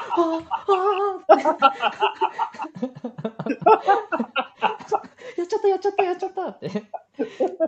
わかるわかる。ありますありますよね。ありますね。ありますね。何々の音が好きそうとか、何々がはい、そういうレッテルバリューのね。そうなんですよね。だからコミュニティ変わるときは本当気をつけなきゃいけないなと思って。もう一個あって、あの、なんかビールの売り子。あ、ビールの売り子ね。はい、あのバンドマン界隈にビールの売り子やってるやつなんて一人もいないんですよ。おー。やっぱりビールの売り子できるって、うんある程度こう自分の容姿にこう自信がある女の子じゃないですか。はいはいはいはいはいはい。容姿に自信がない子はやっぱビールの売り子できないじゃないですか。おー、そんなもんなんだね。うんまあ、だし、やっぱりネガティブなやつってビールの売り子やらないんですよ。うん。うん。だから、ミバンドマン界隈ってうん、そんなにポジティブなやついないんですよ。ああ、そうなんだ。知らなかっだからやっぱ、なんか、あの子はなんか毎日上を向いて歩いてそうだし、ビールの売り子とかやってそうみたいなのも、た。仮想的として、そういえば、会話術の一つとして持ってたんですけど、なんか、その塾でバイト、大学に入って塾でバイトし始めた時に。なんか上司に、うん。なんか、いや、なんかあの子ちょっとビールの売り子とかやって、すごい毎日上を向いて歩いてそうで、うん僕なんかちょっとしんどいっすわ、みたいな感じで言ったら、いや、私元ビールの売り子だけど、みたいな 上司に言われちゃって、はぁ、はあるね。そういうことあるよね。ぁ、そうなんですよね。その時の気まずさと言ったらないね。いや、ないですよね。難しいですね。おロビンさんからコメントは、えっ、と、俺をよく仕事で怒鳴ってたおじさんが、あいつは怒鳴るとすぐ落ち込む持ち込むから面白くて、定期的に怒鳴りたくなるって陰で言ってて、ゾッとした。お怖っ。怖っ。いや、でもね、その、いじめっ子気質みたいな人って、やっぱりいるんですよね。なんか誰かを叩くことによって、やっぱりストレス発散をすることを主にされてるような、まあ、大変な心の持ち主のね、えー人は。あーまあ確かにいますね。ね、いる、いるね。あーあなんか悪口しか言えない人とかって言ったりするじゃないですか。うんうんね、そういう、うーん感じですかね。その、うんなんだろうな。ずっといると多分しんどくなる感じですね。うんうんこっちの精神がすり減っていっちゃいそうですね。ね、ちょっとは離れようってなるよね、そういう。うんうんでもまあ、そういう界隈っていうのはやっぱ存在して、誰かのその悪口であったり、噂話であったりとか、えーレッテル貼りっていうのが、うんまあ当たり前に行われてる人たちとかってやっぱりいるわけですよね。そういうのにね、出くわしてもうまく逃げる術をね、えー磨いておかないとね、あのうん大変なことそうですね。あの、そういうのに染まってしまうと、本当に、あの、ひいが、ひがむことでしか、なんか、ストレスを発散できないとかなってくると、悲惨ですよ。えー、そう、めこ恐ろしいですよ、本当に。で本当ですよね。なんか、うんもう今、ロビンさんも言ってますけど、やっぱそれを反面教師にして、こうん、う、いかにこう自分がならないかみたいな、そうね。大事ですよね。いやいやいや、気をつけたいですね。なんか。そういうふうなことが気持ちいいって思ってしまう心があるかもしれないですね。うんいやいや。説教が切れるのが快感にならないように自分を気をつけたい。ね。ねその、おじさん、なぜか切れる問題みたいなのがあって、その年を取ると我慢、堪忍袋の尾が短くなってね、えー、すぐ消えちゃうみたいな、えー、ことがあるみたいなんですよ。うんなので、ちょっと僕もだいぶおじさんになってきたから気をつけないといけないなって思ってます。はい。まあ、切れるってあんま生産的じゃないですよね。うーん、でも切れてしまうこともあるんでしょうけどね。うんとはいえ、それをインスタントにやられてもねって感じだよね。確かに確かに。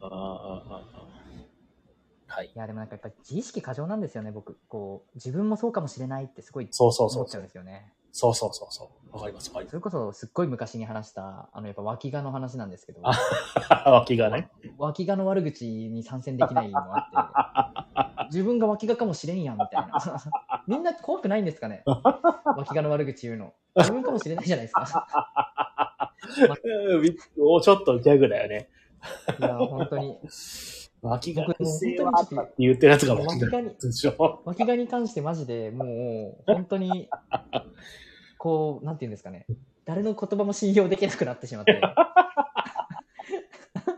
うん癖はもうそうだよね。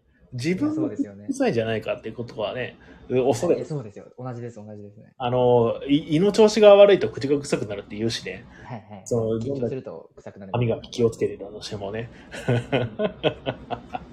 いや、本当に、これ、え、なんか、そういう職業あっていいと思うんですよね。判定する脇。が、みたいな。判定、脇が判定士みたいな。判定し。いや、マジ、脇が判定士の国家資格ちょっと作って、俺を判定してほしいい。や、なんかさ、あのさ、あのー信号のさ、ボタンを押さないといけないところあるじゃん。はいはいはいはい。信号を待つ、待つところ。はい。はい。そこになんかセンサーつけてほしいよね、なんかね。ああ、あなた脇がですってことですか間違いかどうかは判定できる。ボタンを押してください。判定できる。みたいなので、ボタンを押すと、あなたは脇がですってそうそうそう そうそう。勝手か勝手かかどうか判定できるみたいな。え 落ちくない？ー、いや、嫌ですわ。なんか信用できないですわ。なんか、それで脇がじゃないですって仮に出たとしても、本当に俺の脇をちゃんとセンサー感感知したのかな、なっちゃいますよ。鑑定士欲しいか、やっぱり。欲しいですね。人間があった方がね、確実ですもんね。えそうです、そうです。なんかちょっと、え、な、病院とか行ったら検査してくれるんですかね？あなたは脇がですみたいな。あ、それはでもあると思うよ。あ本当ですか？ちょっとマジで安心のために行きたいな。うん。まあ、今のところ、死んだ君はね、あの、大丈夫だと僕は思ってます。本当ですか？うん。本当ですか？臭くないですか？特に臭くなかったです。あ、よかった、よかった。いや、でも安心できねえ。比嘉さん、安心できねえよ、比嘉さん。優しさで、比嘉さんが優しさで言ってる可能性が拭えねえっす。だね、あの、いつか、た君と僕はすごい喧嘩して、うるさいじゃん、お前脇臭いんじゃとかって言ったら、今まで黙ってたろあるもんね。いや、本当に、もう、本当にそうなんですよね。心配でしょうがないです。いやいや、何の話してたっけ？もういいや。自意識の話です、あ、ね。いや、楽しかった。ありがとうございます。長いこと話しました。今日はこの辺にしておきましょはい。う。あどうも今日はそん、しんたくんいつもありがとうございます。いやいやいや、とんでもないです。いい話ができました。すごい、わ息抜きになりました。僕もいい息抜きになりました。はい。勉強頑張ります、ここからまた。そうそう。頑張ってください。あの、あざっす。ではでは。いやそれでは、それでは、では。えっ、と、まあまあ、いろいろ話した。の挨拶ですか？や、あとでは、あのね、しんたくんの、はい、あお話が、まあまあ、どうしようかな。はいまた大丈夫？入れられる？あ、全然全然大丈夫ですよ。ここからでも多分お店のお知らせと、はいはいはい。えっ、と、あとは、美味しいご飯屋さん情報と、はいはいはい。えー、ちょっと大喜利やって、締める感じかな。ああ、なるほど。で、まあら、じゃあ僕はもうこのタイミングで、そうだね。流し聞きでもいいし、まあ、ここでもう切っても大丈夫だし。じゃあとりあえずスピーカーはおります。はい、どうもありがとうございました、しんたくありがとうございました。また、また来週行けるようだったらお願いしまはいす。、お願いしはい、おます。疲れ様です。はい、失礼します。はい。えっ、と、コメントを読みましょう。えっ、と、もぎちゃん、えー、切れるボケがあるらしい。確かにね、切れるボケってね、ありますよね。なんかね、あのーそういう芸人さんいらっしゃいますよね。えっ、と、えー、ゲサさん、おじさん呼んだ。ゲサさんもね、僕の見てる限りはね、あの、すごくいいおじさんだと思います。えー、まあ、おじさんの僕が言うのもあれなんですけどね。えー、で、えー、もきちゃん、地方の一つ。えー、ロビンさん、えー、私の脇がはいい脇が、えー、この匂いの良さがわからない世間が間違ってる。それは、そっちが間違ってる可能性はちょっと高いですね。えー、でも、きちゃんが、えー、西村徹が宮沢り宮沢りえが袖脇がだとブログで書いた。えー、それが本当か知らないけど、藤原紀香も聞いたことは、えー、あ、知らない。えー、シータ君どうもありがとうございました。はい。では、えーとですね、えー、雑談コーナーは、えー終わりまして、えー今から、えー、美味しいご飯屋さん情報のコーナーをお届けしましょうかね。えー、前回紹介したのは大根屋さんだから、次はまた別ですね。えー、少々お待ちください。大根屋の次は、えー池袋じゃなくて、神楽坂あった。あ、これはいいですね。はい。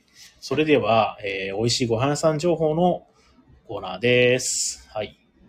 えーと、このコーナーは、テンビリオンポイントの周りや、たまには店の周りじゃない美味しいご飯を紹介するコーナーです。えーで、こちら投稿もお待ちしております。実際行ってきて美味しかったところはもちろん、えー気になるご飯屋さんを投稿して、えー誰か行ってきてくださいというのも OK です。えーちなみにですね、こちらのコーナー、えーおすすめグルメや神楽坂ライフを楽しむための情報を発信するブログ、満腹神楽坂さんにて掲載されている記事から美味しいご飯屋さん情報をお届けしております。えー詳しい情報は満腹神楽坂で検索してみてください。えー写真がたくさんあってですね、こちら、えー言葉で説明されるより、まあ、わかりやすいと思います。で、今日紹介するのは、えー神楽坂の、えー古民家和食、うまもん屋で、えー美味しいヘルシーランチ、カツ丼を特製醤油で食べるのが斬新という記事でございます。えー本日ご紹介するのは、神楽坂の、えー若さ、若さっていうのかな？ちょっと待ってくださいね。これなんて読むんだろう？えーと、若さかな？若さ、若さでね、若さの国の若さだね。若さ、醤油カツ丼と豚汁、厳選味覚、うまもん屋。えー福井県若狭町の精肉店が運営していることから、えー名前に若さと入っているそうです。うまもん屋では、福井県のご当地グルメ、醤油カツ丼をいただくことができます。東京ではカツ丼にソースをかけることが多いですが、うまもん屋では特製醤油で食べるのが特徴。この醤油が生姜などの旨味があって美味しいんですと。えーカツ丼というと重いイメージがありますが、えーうまもん屋のカツ丼は肉自体が薄めで脂っこさもなく、えー揚げ物にしてはヘルシーだと思います。また、人が住んでた家を改装した、えー古民家リノベーション型のお店なので、レトロで落ち着いた雰囲気の中、まったり過ごせますとのことです。はい。お店へのアクセスは、えー東京メトロ東西線神楽坂より、神楽坂駅 A えー 1A の出口より、えー徒歩1分、まあ、めちゃくちゃ近いですね。えー外観が完全に人の家なので見逃さないように気をつけましょう。うまもん屋は2階にあるので階段を上ります。あ、これ見たことあるかも。えー店内は、えーおばあちゃん家の家に来たような懐かしい雰囲気。部屋が2つに分かれており、カウンターのみの部屋、テーブルのみの部屋があります。はは。ランチメニューは、えー名物醤油カツ丼だけでなくソースカツ丼もあります。他にもエビフライやチキンソテーなどランチだけで10種類以上、うん、カレーとかもあるみたいですね。あいいですね。えー、はいはいはいはい。であとはそのご飯の紹介かな。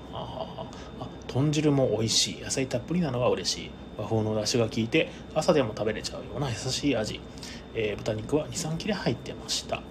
えーもう一つ驚いたのは白米が美味しいこと、えー粒が大きくふっくらツヤツヤでした、えー福井県大井町さんの、えーコシヒカリを使用しているそうです。思わずその場で通販サイトを開いてしまいました、えー注文時おかみさんがご飯は 350g ぐらいで女性には少し多いかもしれないけど大丈夫ですか？と聞いてくださいました。えそのままの量でお願いしましたが結果何の苦しみもなく 350g 完食。それほどに白米が美味しかったです。とんかつだけを見えたに行きましたが、えー、豚汁や白米も驚し驚くほど美味しくて大満足ランチでしたとのことです。350g まあまあありますよね。えあの大盛りぐらいありますね。すごいですね。僕にはすごく嬉しいですね、えー、ダイエットしてるんだけどな。えー、えー、っとですね、えお店の情報を改めて、えー、神楽坂の、えーと、1A 出口より徒歩1分、えー、馬門屋という、えー、古民家のお店でございます。はい。えー、それでは、えー、今度は、えー、ロビンさんのお友達からの投稿ですね。えー、こちら読ませていただきます。いつもありがとうございます。はい。えー、埼玉県比嘉さん、もうすぐあなたのそばにさんからのお便りです。どういう意味なんでしょうね。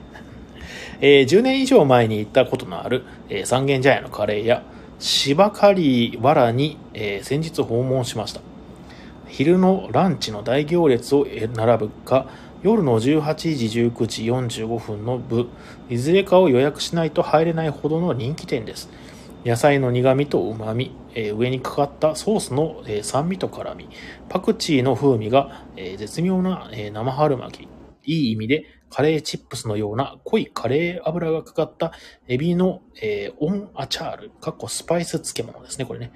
えー、蜂蜜風味の甘い生地に入った青カビチーズの、青カビチーズの苦味のぶつかり合いが癖になるチーズクルチャ。で、このクルチャというのは、焼く前のナン生地に何か具材を入れて焼いたものをクルチャと呼ぶそうです。えー、締めには甘酸っぱい風味のエビカレー、えー、野菜の甘みが存分に引き出されたサブジ。えー、サブジというのは野菜の蒸し煮ですね。サブジカレー。うんえー、頭の中で想像するカレーを大きく逸脱せず、ちょっとだけ変化球を加えた新しいインド料理を食べてみたい人にぴったりなお店だと思います。ありがとうございます。えー、三軒茶屋のカレー屋、芝割り、えー、芝刈原というお店ですね。カレー屋さんですね。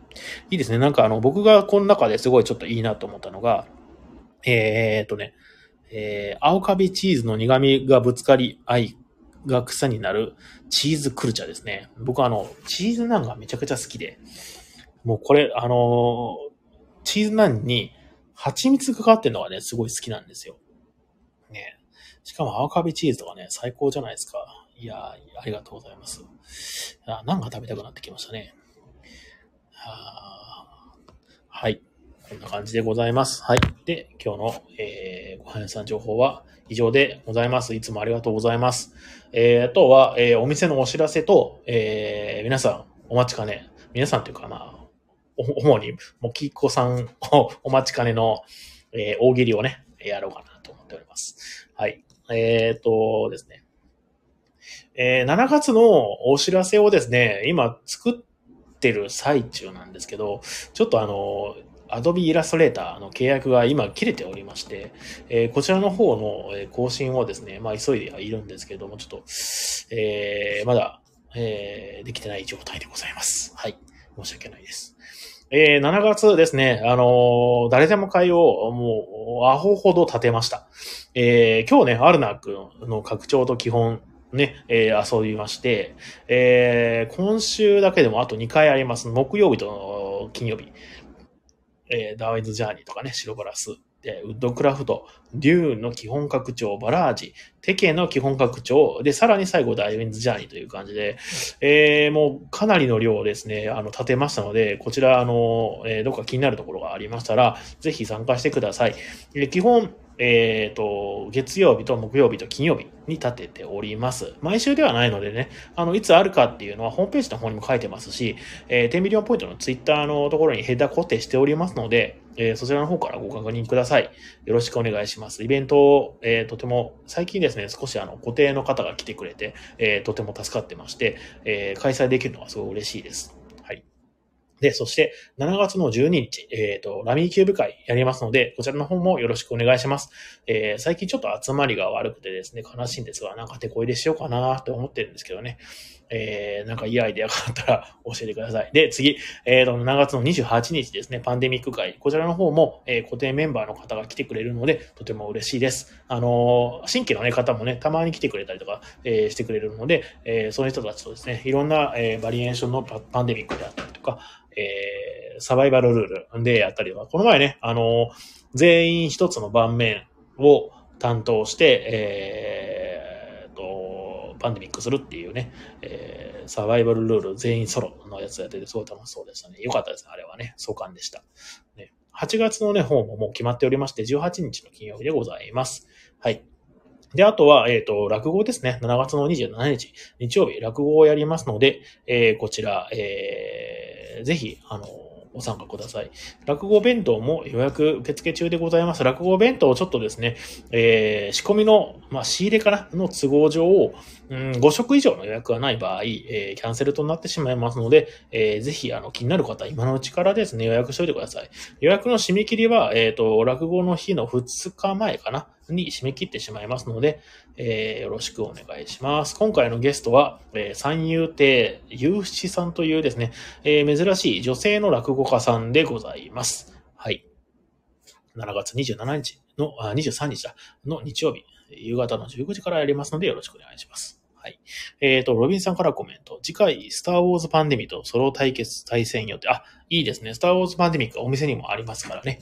はい。そちらの方もね、この前ね、あの、スターウォーズのパンデミックね、遊んでみたいという方がお客さんでいらっしゃって、で、インストしてやってたんですけどね、なんかあの、改めてインストして思いましたけど、いいゲームですね、あれね。8月がもうネタ切れ。パンデミックの、どうしましょうね。ネタ切れだね。なんかあるといいんですけどね。まあでも、まあ、あの、パンデミック、大喜利でもしますか でもやっちゃったね。確かに確かに。もうこれはレガシーやるしかねえか。はい。では、ちょっとまあ、どうしましょうね。また今度来た時ちょっとなんかお話ししましょう。えー、比嘉さん第3の手に、あ、パンデミックキュアなんですね。あ確かにちょっと探しておきます。あれね、すごくいいゲームなんでね、持っててもまあ、いいかなと思ってます。はい。で、えっ、ー、と、そしたらですね、えー、お店のお知らせもまあこんなもんですね。あと7月のお知らせをちゃんとね、作ってやりたいんだけど、まだまだできてないです。申し訳ないです。あ、それと7月ね、貸し切りが入りますので、えー、ご注意ください。再来週のですね、22日土曜日ですね、こちら貸し切りとなっておりますので、お気をつけください。はい。で、次。えっ、と、なんだっけ？ああ、そうそうそうそう。大喜利だ、大喜利。はは 大喜利答えてくれるといいのかな？今日今誰今日聞いてんの？これ。えっ、と、ああ、だいぶ少ないですね。5人ぐらいしかいないですね。はい。じゃあ、えっ、ー、と、多分、あの、えー、今度、あの、また、天秤ポングランプリに出すお題、1個だけ出しておきます。えー、じゃあ、お題いきます。はい。大喜利のお題にお答えください。これでも楽しいのかな？この、今ここで、そのコメントのやり取りをしてて、楽しい。まあいいか。やるか。えーとね、カタンの盗賊コマに新しい名前をつけて、えー、中二病っぽくしてください。カタンの盗賊コマに新しい名前をつけて、中二病っぽくしてください。ここの中二病っぽくのところをもうちょっとなんか別の単語にしようかなってちょっと今考えてて、ね、なんか他の方がいいかもしれないですね。まあその辺なんかもしコメントあったらお願いします。おロビンさん、ありがとうございます。あの、ツイッターの方、RT しときます。うまそうだね、これね。いや、いいですね。えー、生春巻きも好きなんだよな。ああ、いいですね、イベのやつも。ああ、美味しそう。ああ、これはいいですな。お腹空いてきたな。ご飯食べてない、そういえば。えー、カタンの盗賊コマに新しい名前をつけて、中二病っぽくしてください。この中二病っていうのは、あんまあんまり一般的な言葉じゃないかもしれないから、もうちょっとなんか、えー、ひねったやつにしようかななんて思ってるんですけど。あれ、むきちゃん、もう寝てたりするのかしらね？ルールの説明聞くと眠るむきちゃんさん。あ、起きてた、起きてた。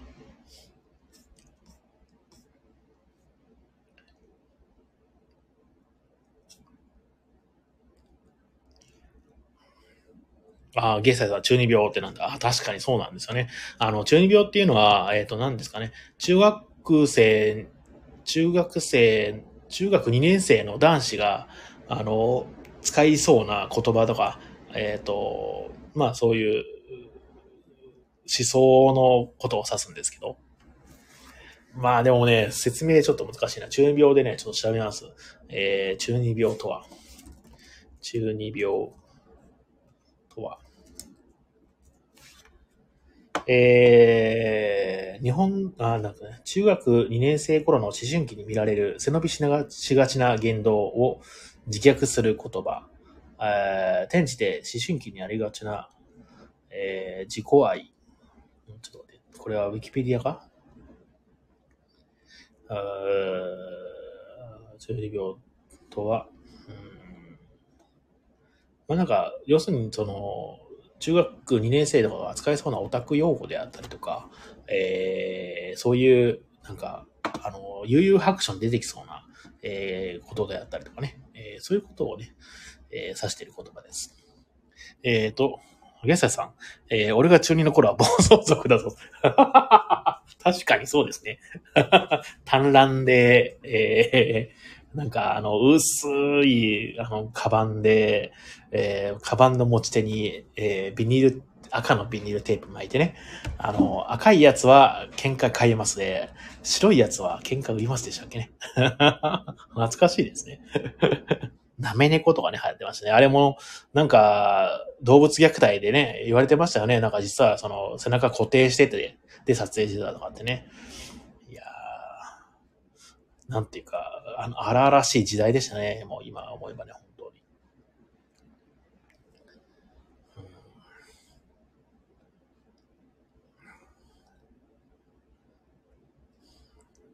に。えっ、と、ロビンさん、俺の腕がうずく的なやつ。あ、そうです、そうです。えー母親を友達の前でどんだけババアって言い、えー母親を友達の前だけババアって言い出して、あ、そう、そう、なんか、要するに、そういう、うーんと、背中がムズムズするような、えー中学生、中学2年生独特な行為であったり、言動であったりっていうのを、まあ、包括的に中二病ってね、言われたりしますね。でもなんか、もうちょっと一般的な方がいいのかもしれないですね。えっ、と、カタンの盗賊駒に新しい名前をつけて、えー、どうしようかな。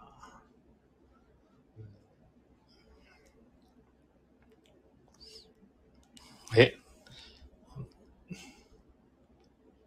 ロビンさんはロビンさんが言ってるの？は、あ、本当だ、ロビンさんごめんなさい、答えた。えー、7に降り立ちし、漆黒の打天使。あ、いいですね。あ、でも、中二病ってなんかあれね、ビジュアル系バンドっぽいですね、ちょっとね、昔のね。僕らがその中高生ぐらいの頃の、ね、ビジュアル系のなんか、黒夢とかそういう、ね、あのー、ゴシックホラーとかね、あのなんだっけ、えっ、と、そういうのの、なんか、バンドのテーマとかになってそうですよね。翼生えてたりとかね。えー謎の、なんちゃって、クロムハーツみたいなのつけてたりとかね。あるある。再銭泥棒ローゼンリッター。これ中二病っていうのはあんまりタイトルが良くないのかもしれないですね。ちょっとお題、あの、考えます。カタンの盗賊駒に新しい名前をつけて、どうしようかな。可愛くしてくださいとかのは、まだ、あれかな、一般的かな。答えやすいかな。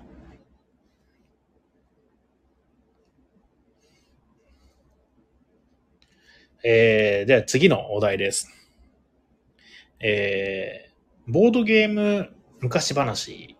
えー、川上から、あ、違う、おばあさんが選択していると、えー川上からどんぶらこ、どんぶらこと流れてきたものは何ですか？これね、このお題はね、ちょっとあんまいまいちかなと思ってるんですけど。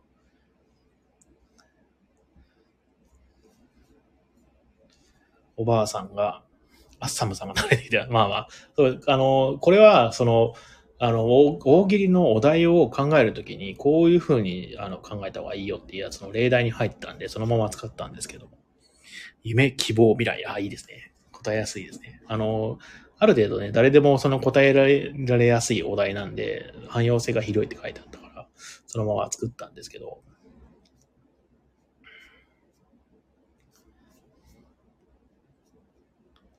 あとなんだっけなえー、イベントのところで。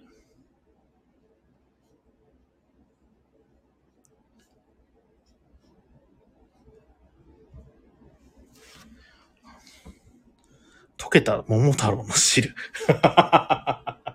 怖い、うん。いいですね。では次のお題です。えっ、ー、と、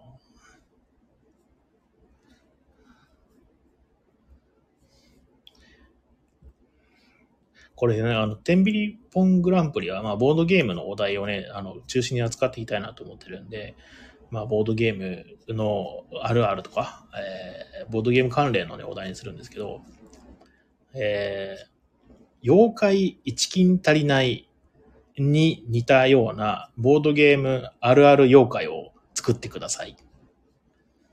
妖怪一金足りないのようなボードゲームあるある妖怪を作ってください。これね、このお題はあんまり面白くならなさそうな、ならなさそうだなって思って、ちょっとボツにしようかなと思ってます。妖怪一金足りないみたいな新しい妖怪を作ってください。と、なんだっけな。えっと大喜利メモ書いとこう。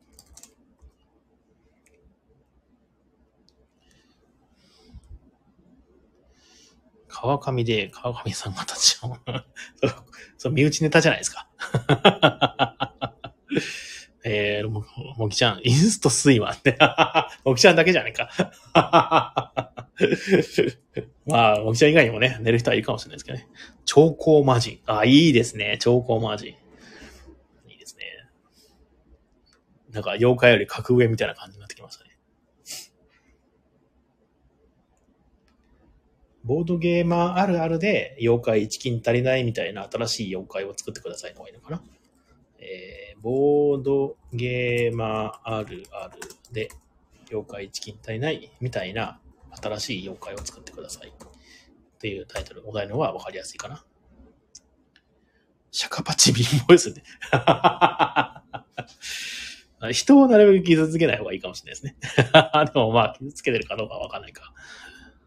イライラプレイヤー。ああ、いるね、いるね。テーマ、テーマ界虫持ち込み妖怪。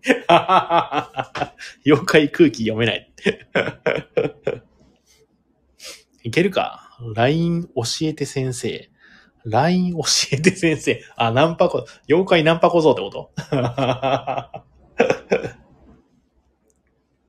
ボードゲーム、まああるある。なんかほら、あの、まあよく言うじゃないですか、ボードゲーマー界隈って、まあ学級会で同じテーマをぐるぐるしてるみたいな。そのテーマの、の中でなんか適当に一個取って、なんか妖怪みたいにしたらちょっと面白いんじゃないかなと思って。どこに住んでるのまで全部、全部ナンパ野郎のことじゃないですか。それボードゲーム関係ないじゃん。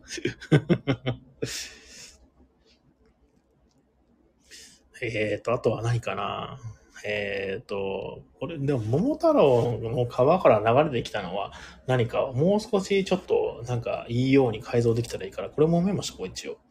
えっ、ー、と、桃太郎の川から流れてきたものは何？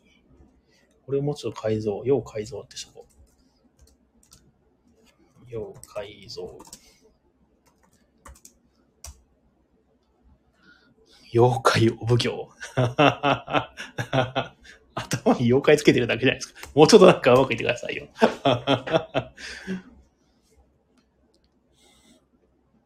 インスト口挟みシン。いるいる。いやーでもね、インストってほんとね、あのー、ちょっと途中で口挟むのやめてもらっていいですかってなるときありますよね。僕最近その結構そういうことがあったら、全部答えてるんですけどね。でもそうすると、もうインストなんだろうな、あれって、インスト、ルールのインストってすごいリズムがあって、あんまり途中でインターセプトされると、あの、やりにくいことも山のごとしなんですけども、ただまあ、それでもちょっと頑張ってやってます。えー、妨害プレイ、逆恨みシン。だいぶなんか、あれですね、もののけ姫の、あの、触れてはいけない神様みたいになってきてますね。あ、このお題はいけるかもしんないな。新しい妖怪作るのは。よし、見直しとこう。ソクラテスラもう勘弁して代表。代表とか、妖怪でも何でもねえじゃん。そうね、まあ、日々のちょっとした不安みたいなのを、あ不満みたいなのを、まあ、あの、妖怪という名前にしてオブラートに包んだ形で、あの、出せるから、あの、これはいいかも、いいお題かもしんねえな。うん。シャノンさんどうもありがとうございます。こんばんは。えー今ちょっとあの、妖怪の名前を考えてます。えーボードゲーマーあるあるで妖怪1金足りないみたいな新しい妖怪を作ってくださいというね、お題でやってますので、皆さんにコメント欄で答えてもらってます。えー、どうしようかな。えーと、ボブ辞典、札覚えちゃったもさ。もうそれ、妖怪でも何でもねえじゃん。えー、スピードゲー一人で突っ走りように。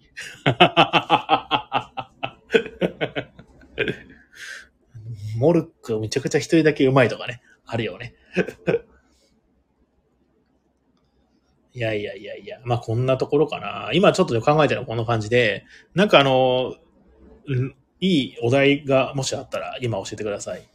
えーこのラジオでね、聞くのはね、多分ね、この、誰もあんまり聞いてないから、結構ね、あのーここだったら聞けるんですよね。悪役の妖怪でもいいですし、いい妖怪でもいいです。あの、ボードゲーマーあるあるの妖怪。ボードゲーマーの、まあまあ、たまに言う、なんかね、あるあるで、あの、なんか、ボードゲームしてて、あの、お金の支払いがあるボードゲームとかあるんですよ。ボードゲームの中でのね。で、それで、なんかしようとしたんだけど、あと、お金1足りないってことが、まあよくあるわけですよね。あの、ボードゲームって結構バランスよく作られてあったりして。で、その時に、ああ、妖怪チキンが足りないみたいなことはよくあるあるで言われることなんですけども、そういう時に、あのまあそういう風な、あるあるを、えー使った妖怪の名前をね、これから作ってます。パンデミック一人でできるもん。なんか、もう妖怪でも何でもない。まあ、教育番組みたいになってきてますよ。教育番組だけ一人でできるもんって。えーと、ラミーキューブ50枚持ち男。あ、いいですね。なんか、このなんか、あのー大喜利感が出てきましたね。もう妖怪ですらない感じの。一人パンデミック楽しい。あ、そうだね。一人パンデミック楽しいよね。一人パンデミックの競技になってはね。えーいやいやいやいや。さてさて、まあ、こんな感じで、今日はこの辺しときますかね。なんか、あの、いいお題が見つできたから。パンデミックレガシー複数プレイ用にね。もう、あのもうね、お妖怪でも何でもなくなってきてますね。えーパンデミック、独裁政権。独裁政権？チケライカード切れ男。もう都市伝説に出てくる妖怪みたいになってますよ。あの、口先女みたいな。はい。なんかまあ、意外と良かったですね。あのーちょっとこの方向でこれからちょっと大喜利のお題考えて、ラジオでちょっと出してみます。意外と、あ面白かったです。僕が。はい、皆さんどうも今日はね、あの、ご視聴ありがとうございました。あの、思いのほか長くできた。あの、途中の新太くんとのね、お話もすごく楽しかったし、今日はなんかすごく満足できたラジオの回になりました。はい。いやいや、月曜日ですね、皆さんね、頑張ってください。これから一週間ね。僕もこれから一週間、のんびりと頑張りますので。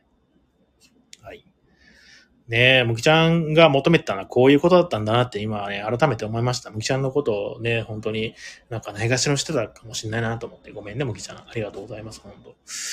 えー、アーロビンさんどうもありがとうございました、本当に。このなんか、ラジオで一人でやりとりしてて、このなんだろう、クイズとか、えーまあ、大喜利とかって、あのーまあ、何回も言ってることだけどね、後でアーカイブで聞き直したら面白くないんじゃないかなって思ったんだけど、意外と楽しいですね、これ。意外、意外といいです、いいです。ボドゲ関連大喜利はいいですね。確かに。なんかやっぱりこの共通の、あのまあ、あるあるから、えーやる、まあ、大喜利なんていうのはすごくいいですよね、やっぱり。ね。これが楽しいんですけど、まあ、身内ネタになってしまうのはちょっと否めないところはあるんですが、えーとても良かったと思います。はい。今日はもうご視聴どうもありがとうございました。あ、でも、ゲッセイさんいてくれたから楽しかった。あ、確かにそうかもしれない。ゲッセイさんいいスパイスになってましたよ、本当に。いつもとは違ってましたもんね。妖怪一人で喋るもん。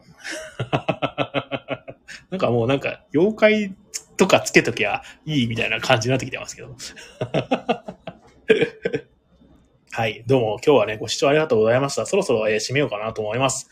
えーこの番組は東京都の、えー神楽坂と江戸川橋の間にあるボードゲームカフェバー、街のみんなの給水所、テンビリオンポイントからお届けしました。明日火曜は定休日となっております。お気をつけください。また水曜日お待ちしております。では、皆さんごきげんよう。おやすみなさい。どうもありがとうございました。